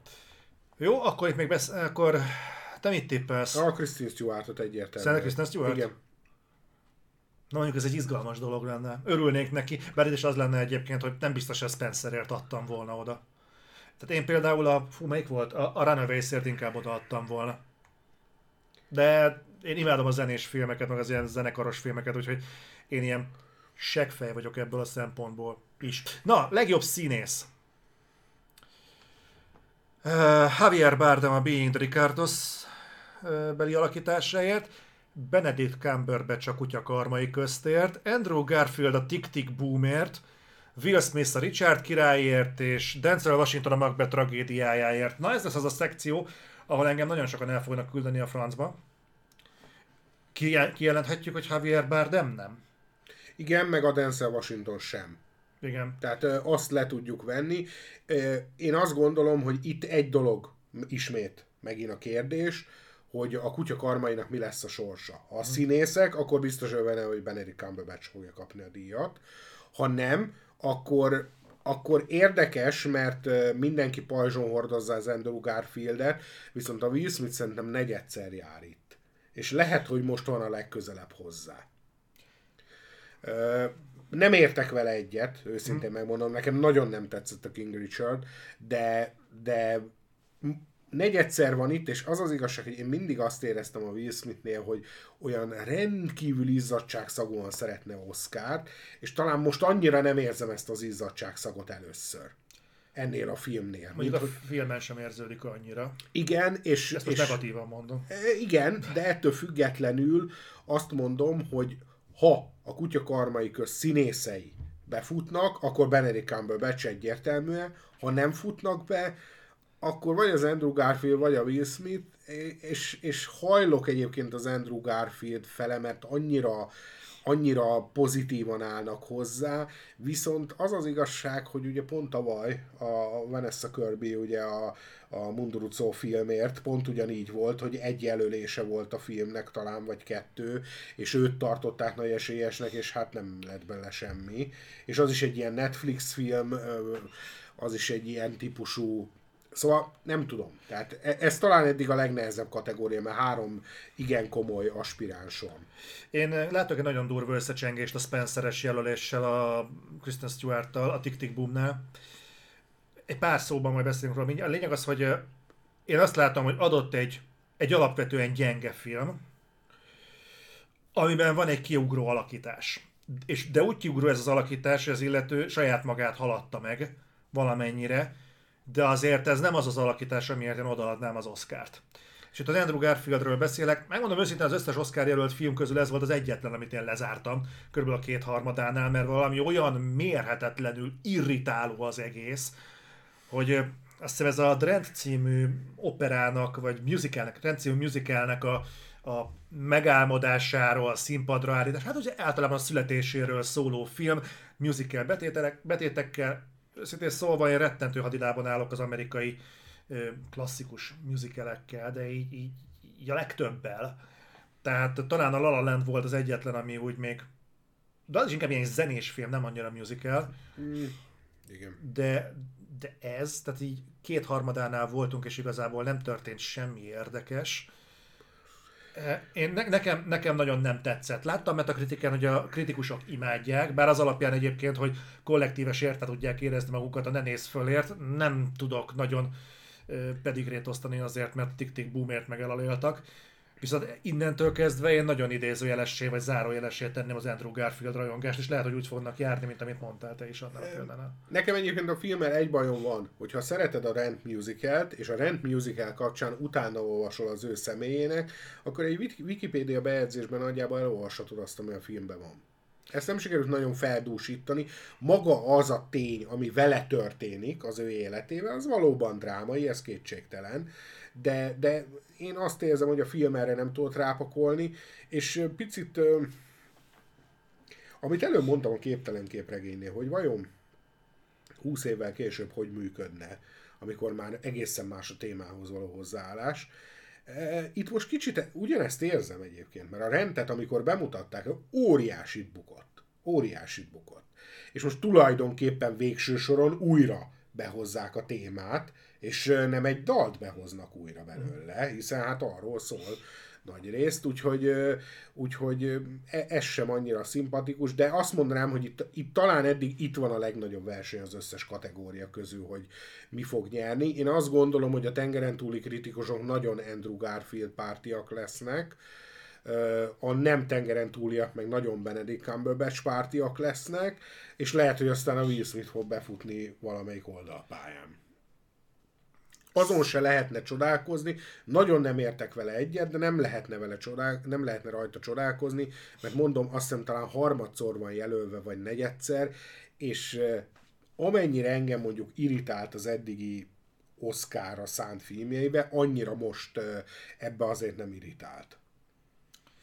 Figyelj, én gond nélkül behúzom a Benedict Cumberbatch-et. Én nem tenném annyira függővé. Egyébként, ha csak az alakítást nézzük, akkor viszont igen, akkor egyértelműen neki adnám. Ha csak az alakítás, de sosem csak arról szól. Bár egyébként érdekes, mert neki azt hiszem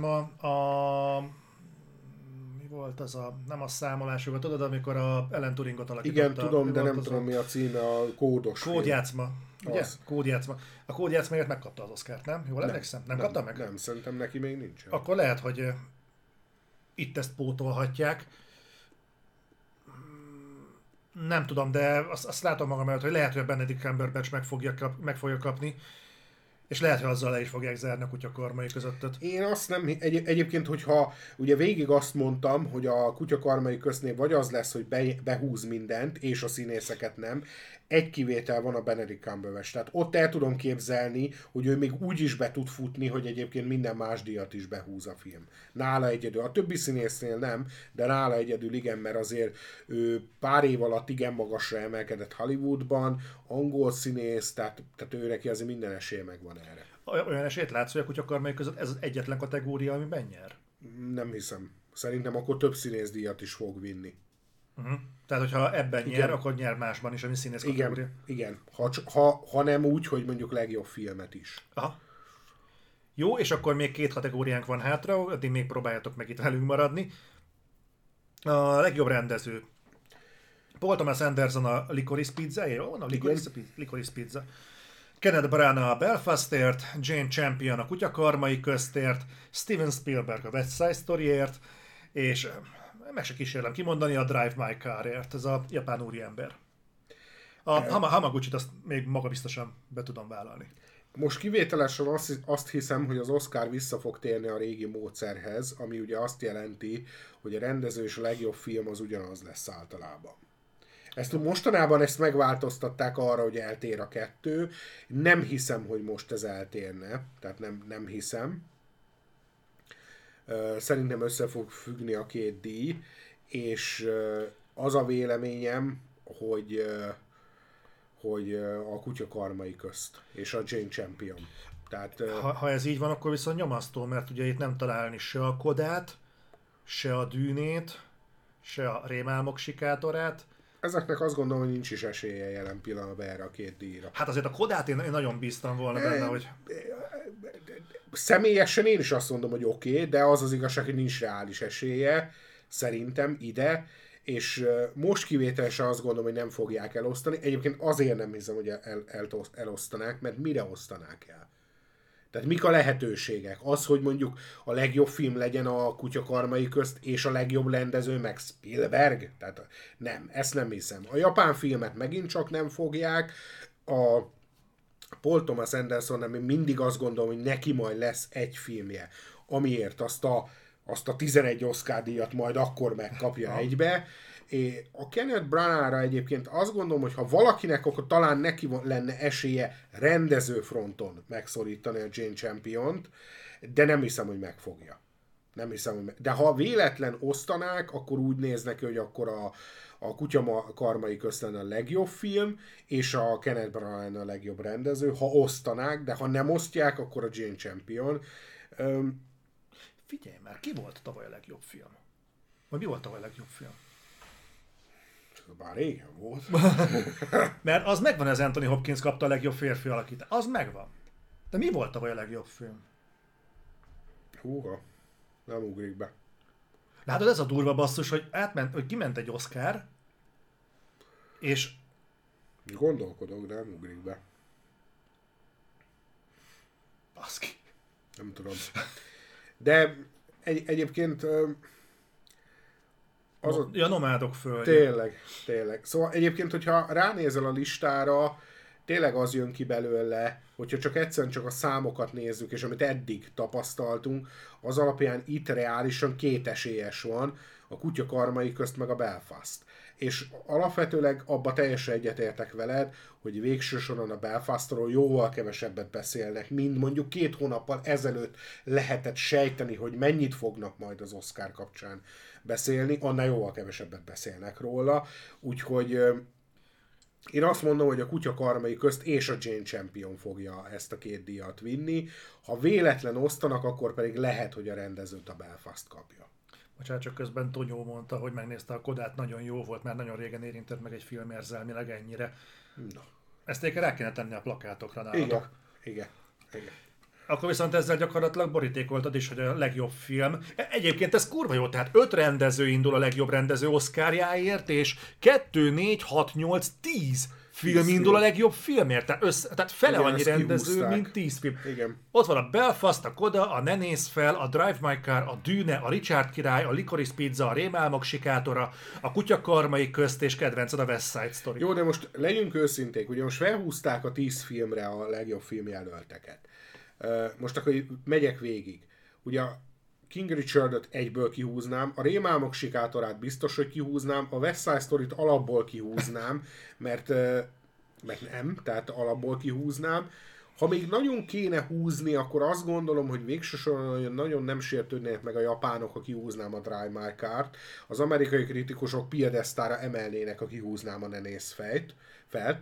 Tehát akkor innentől kezdve már is 5-re lecsökkentettük kisebb problémák nélkül, hiszen azért a Ne Nézz Felre még ugye te is azt mondtad, hogy azért nem tökéletes a film. Nem. Tehát az, hogyha azt mondanánk, hogy ő mondjuk nem fér bele a legjobb 5-be, akkor a nagyon nagy bajt nem csinálnánk vele. Tehát nem igazán értem jelen pillanatban a 10 filmre való felhízolást. Pont ezt akartam mondani, hogy igazából kapásból 5-öt fel tudtunk sorolni, akinek esélye nincsen nyerni. Így van. Tehát miért kellett ezt 10-es listává bővíteni, amikor a legjobb rendezés eleve 5 kategóriát foglal magába. Mondjuk a legjobb rendezésen is úgy vagyok vele, hogy a Spielberg mit keres ott, és a Denis Villeneuve miért nincs ott, az azért számomra érdekes. Tehát nem tudom, én nem láttam a West Side Storyt, nem is fogom megnézni, de pár emberrel beszéltem, aki látta, és a legjobb vélemény, amit láttam, vagy hallottam róla, az volt, hogy nem rossz, de funkciója nincs, hogy elkészült, mert ez a film már van, csak megcsinálták 40 évvel ezelőtt. Uh-huh. Tehát, de most Spielberg remake-el? Tehát már eleve ez a szót ízlelgetni, és még Oscarra is jelölik érte? Nem tudom.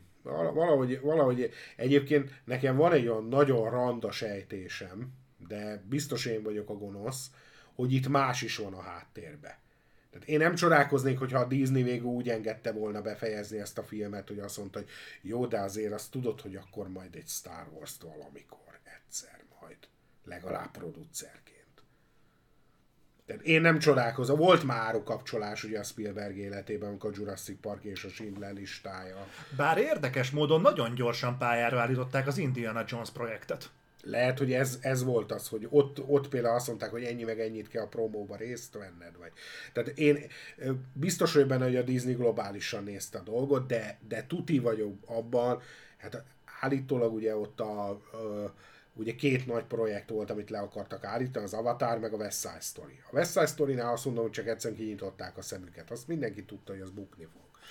Az Avatar az kicsit más tészta, mert ott ugye arról volt szó, hogy már annyi pénzt eltapsoltak rá, hogy már nem éri meg leállítani. De azt elhiszem, hogy a Disney azért nem hisz az Avatarba. Ennyire nem hisz benne. Bár igazából gondolj bele, hogy 3 részt forgatnak le, ha jól tudom, az Avatarból. 2. Tehát ezzel a költségvetéssel 2, és utána már jóval kevesebb költségvetésre tudnák a másik 2 a rengeteg felépített díszlet meg technika miatt. Tehát igazából van egy olyan költségvetésű filmünk, ami az első rész, hogyha behoz mondjuk 700 millió dollárt, ami az első epizódnak az ismeretében röhelyesen kevés, de ugyanabban a költségvetésből van egy második avatárjuk is, ami hogyha szintén hozzátesz még 700 milliót, mondjuk. Igen, csak ez egyre lejjebb fog menni sajnos. Tehát figyelj, hogy ha a második rész 7-et hoz, akkor a harmadik az 5-öt fog. Ez a baj. És az a baj, hogy már 7 is kevés. Mert a 3 milliárdhoz kéne mérni nagyjából. Szóval én nem érzek emiatt nagy problémát, mert nem szeretem az Avatárt, a filmet. Tehát abszolút nem szeretem, úgyhogy annyira érdekel a második része, mint a harmadik, sem ennyire. De én szeretem. Én nem szeretem. Pocahontas se szeretem. Tudom, mindig jön ez a Pocahontas vád egyébként az Avatarral kapcsolatban, de... Ugye, szép a film. De nem tudom. Kurva jól néz ki, ezt nem is tagadom, de semmivel se jobb a sztoria, mint bármelyik Marvel filmnek például. Persze, de ha megnézed a legjobb filmeket, amik mondjuk így tök közönségkedvencek és tipikus blockbusterek, ezeket nem szoktak túlírt történetek lenni. Hát, de én azt nem is vitatom egy pillanatig sem, hogy sok ilyen sikerfilm van. Én inkább azt vitatom, hogy nem érdemlik meg a sikert. De ezt egyébként aláírom, Krisz, hogy csak ne beszélnének abban, ez egyébként számomra legnagyobb a Avatarnak ez a legnagyobb hibája. Az egyébként, hogy ha meghallgatod később, és kijöttél mondjuk abból a mámorból, hogy úristen, 3D, meg IMAX, meg színes, meg animált, meg nem tudom, és elkezded mondjuk visszanézni otthoni körülmény között, és csak hallgatod azokat a párbeszédeket, az ugyanaz, amit te meséltél, tehát a kikaparom a dobhártyámat. Tehát ezek a párbeszédek, akit ezt megírta, és mondom ezt, hogy ettől függetlenül, én amikor meglátom azokat a mehákat, amikkel ott mászkálnak, nekem így megadom magam, hogy köszönöm, nekem ez így jó, ez így tökéletes. Nálam egy új, egy új szintet nyújt ez a film, amióta elkezdtem játszani a Horizon játékokkal, hogy igen, lenyilazom a repülőket az égről, tehát ezeket a gépmadarakat, meg ilyesmi áttételesen.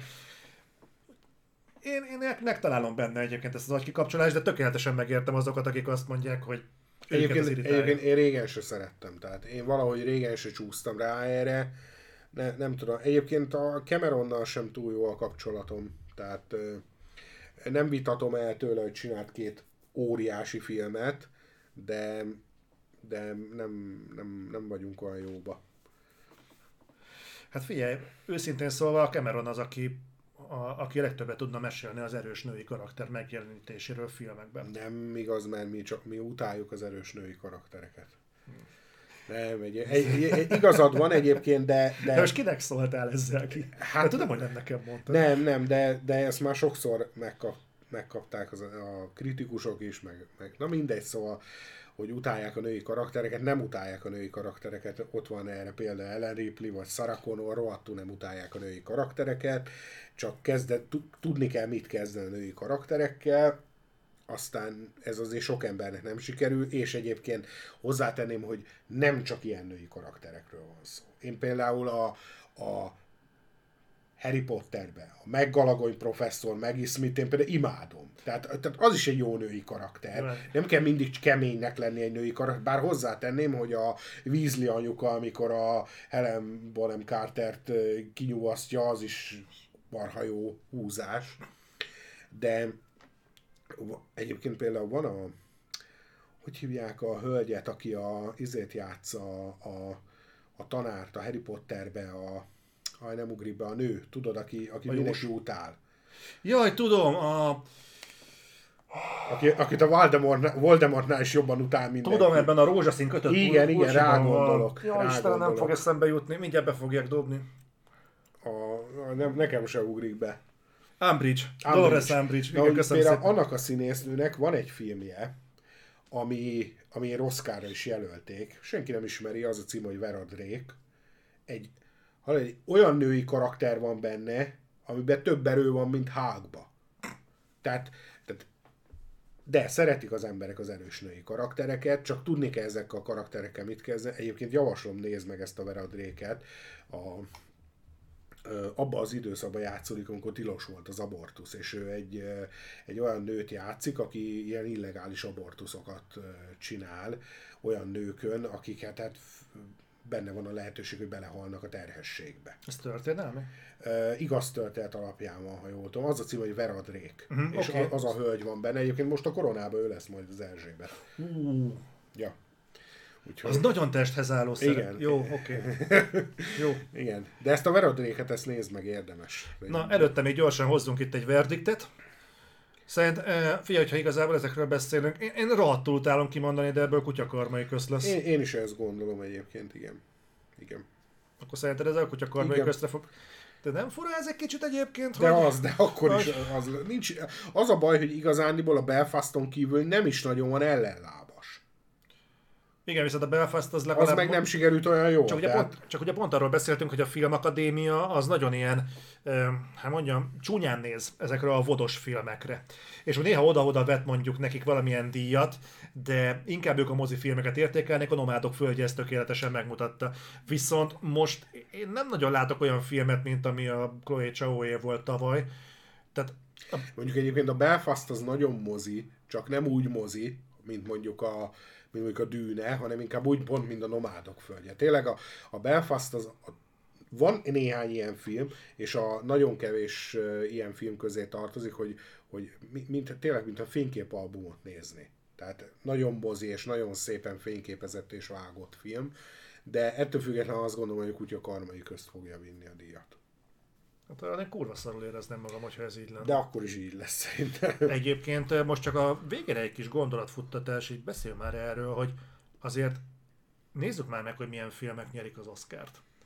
Tehát azért ez nem irányoz elő valamit? Tehát a tavaly például egy olyan film nyerte, amiről eszünkbe se jutott, hogy mi volt? Tudom, én most mondok neked valamit. Nézzél végig ezen a listán.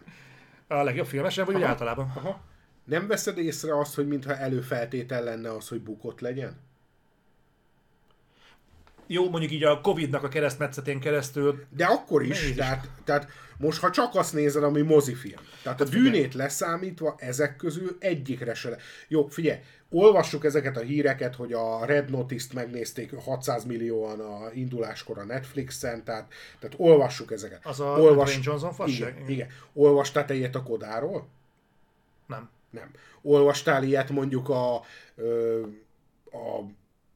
bármelyikről? Nem. Tehát azért mondom, tudjuk így értékelni, hogy melyik a siker ezek közül. Itt anyagi értelemben, vagy vodos értelemben egy sikerfilm van a Dűne. Jó, de igazából, és az se a moziban éred be, mert a moziban nem nagyon hozta vissza az árat. Moziban jól ment a Dűne ahhoz képest, csak azért nem egy Avengers, tehát azért nem milliárdokról beszélünk, de azért mondjuk ahhoz képest, hogy most nem akarok hülyeséget mondani, de szerintem a King Richard hozott $6 millió, tehát ahhoz képest azért a Dűne 400 milliója azért mégiscsak korrekt összeg, de tehát a West Side Story 30-nál állt meg, amikor 100-ból csinálták. Hát figyelj, vegyük végig, a Belfastnak a bevételeiről nem sokat tudok, de szerintem alacsony, ez egy ilyen... Alacsony. Eddig alacsony. A Koda az Apple Plus-os, de az Apple Plus-nál igazából nézőszámokat sem nagyon szoktak kommunikálni, amennyire tudom. Tehát nem tudom, az ott mennyire ment, de meglepne, hogyha nem nézték volna meg sokan. Én azt mondanám, hogy engem az lepne meg, hogyha borzasztó nagy siker lett volna, és nem tudnánk róla. Engem azért az meglepne, mert az marketing öngól. Egyébként igen. Ne nézz fel. Arról azt hallottam, hogy viszonylag jól nézték, de nem a Red Notice kategória, meg nem a mi ez a Bridgerton, tehát nem ez a kategória, de egész jó volt a nézettség. A Bridgerton mi az úristenért ment akkor át, azt egyszerűen nem értem. Én nem is akarom érteni. Jó. Dűne, oké. Az oké. Ez mozifilm nem bukott. Nem. Richard király, halvány fogalma, ez Netflix film volt? Nem, az Warner-es volt, az ment moziba is, és Vodon is, és bukott. Licorice Pizza, ez első jutott még hozzá, ez bukott? Nálunk még nem, de egyébként bukott. Rémálma sikertől, ez bukott. Kutyakarmai közt, ez Netflixes. De ott se olvastad, hogy 60 millióan nézték meg a nyitáskor. Nem, sőt, én nekem ez úgy került radarra, hogy olvastam az Indexen egy kritikát róla, hogy fú, hát ez nagyon... Egyébként az Indexnek szerintem van egy ilyen keretszerződése most a Netflixsel, mert 2 naponta kapok olyan film jött ki a Netflixről, hogy nem hiszitek el. Fú, a legdurvább horror a Netflixen. Igen. Náluk volt az egyedüli ajánló a texasi láncfűrészes mészárláshoz, pedig én néztem, hogy mi, ti vagytok az egyetlenek, akinek tetszik. A Kutyakarmai közt, nekem így került elő egyébként, szerintem a kutya meg nem nézte volna, ebből a szempontból érdekes a címadás.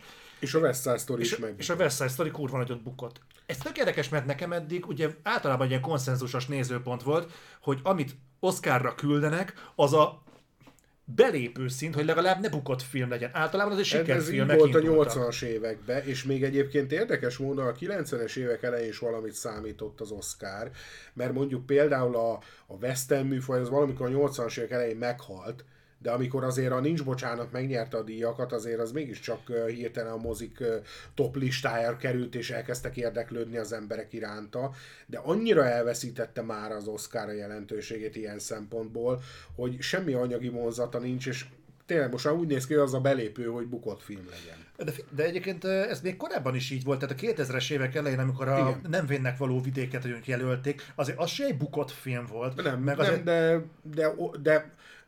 Szóval azért a 80-as években kimondottan sikerfilmek voltak az Oscar környékén. A 90-es években már rezgett a léc, de a 2000-es évekre már az volt az érdekes, hogyha egy film nagy pénzt hozott és sok Oscar díjat nyert. A Nomádok földje is bukott például. Igen. Egyébként nem fura, hogy egyébként nem csak az, hogy ezek bukott filmek, hanem ezek témájukban is egyre kevésbé ilyen megkapó alkotása. Tehát mondjuk azért mondom a Nem vénnek való vidéket, mert azt a filmet én például nem szerettem. Lehet, hogy rosszkor láttam, majd megnézem újra. De azért az mégiscsak egy izgalmas koncepció, hogy egy bekattant faszi egy gázpalackkal elkezdi kinyírni az embereket, és mászkál végig a városon.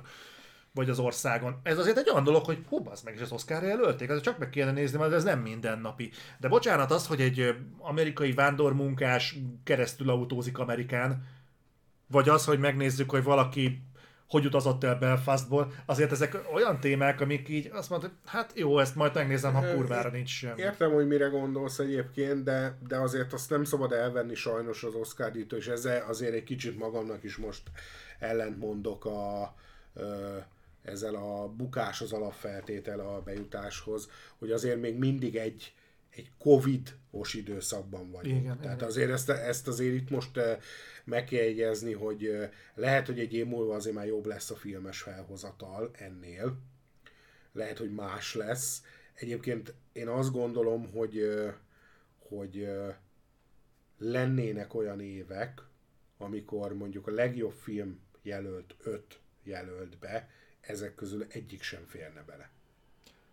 Bőven. Tehát ez most szerintem messze a legalja Oscar hosszú idő óta, ahol ki lehet osztani a díjakat, de igazán én ezek közül olyan filmet, amire azt mondanám, hogy biztos, hogy meg fogom nézni még egyszer, az mondjuk a Dűne meg a Koda. Tehát ennyi.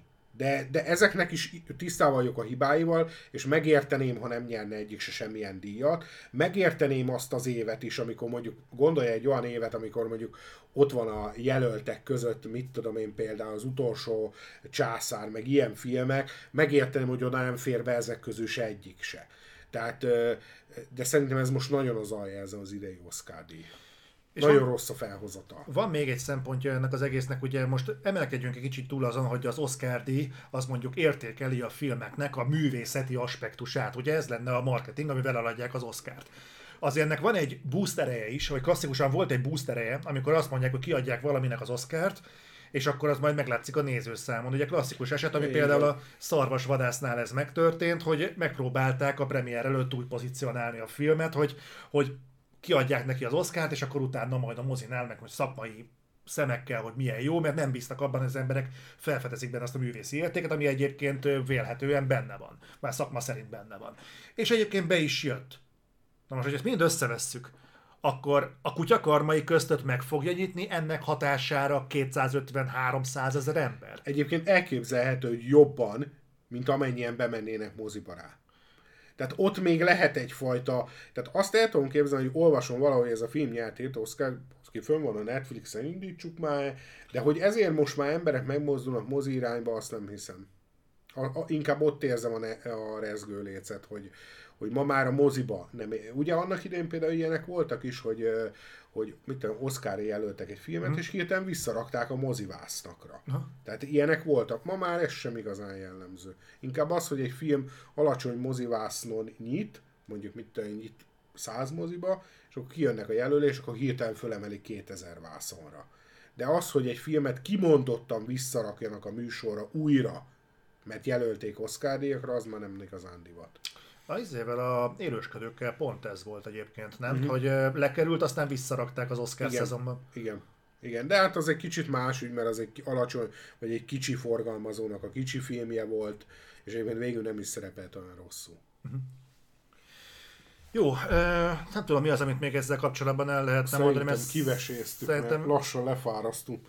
Igen, hát figyeljetek, majdnem 3 órás blokkot. Azért mondom, hogy lassan lefárasztunk, ennyi már sok volt belőlem. Figyeljetek, akkor viszont lenne egy olyan közérdekű kérdésem felétek, úgy az itt jelenlévők köz, mint azokhoz, akik majd visszanéznek minket YouTube-on, hogy egy ilyen formátumra kíváncsiak lennétek-e, hasonlóan, mint ahogyan a Reflektorban csináljuk Balázsral, hogy mondjuk a filmvilág híreit így kiveséznénk Gáborral, ha nem is hétről hétre, de 2 hétről 2 hétre. Szóval egy ilyesmiről, valamilyen hasonló terjedelemben, mint most, belemennénk mélységében, és akkor én felvetek témákat, Gábor meg kijavít. Persze. Hogy ez így nektek tetszik-e, vagy tetszhet-e, mert akkor lenne egy második visszatérő content folyamatosan itt a csatornán, így beszélgető jelleggel, és szerintem ezzel mindenki nyerne, mindenki örülne neki. Oké. Aztán majd adáson kívül Gábort elkezdem győzködni. Srácok, nagyon szépen köszönöm nektek, hogy itt voltatok. Imádunk titeket, és hétfőn, nem most kéne elmondanom egyébként, de hétfőn Elden Ring co-op streamünk lesz itt Twitch-en. Erre készüljetek majd lelkiekben, jön Tomika, meg mindenki. Nagyon köszönöm, hogy itt voltatok, és neked is nagyon köszönöm, hogy itt voltatok. Köszönöm. Sziasztok!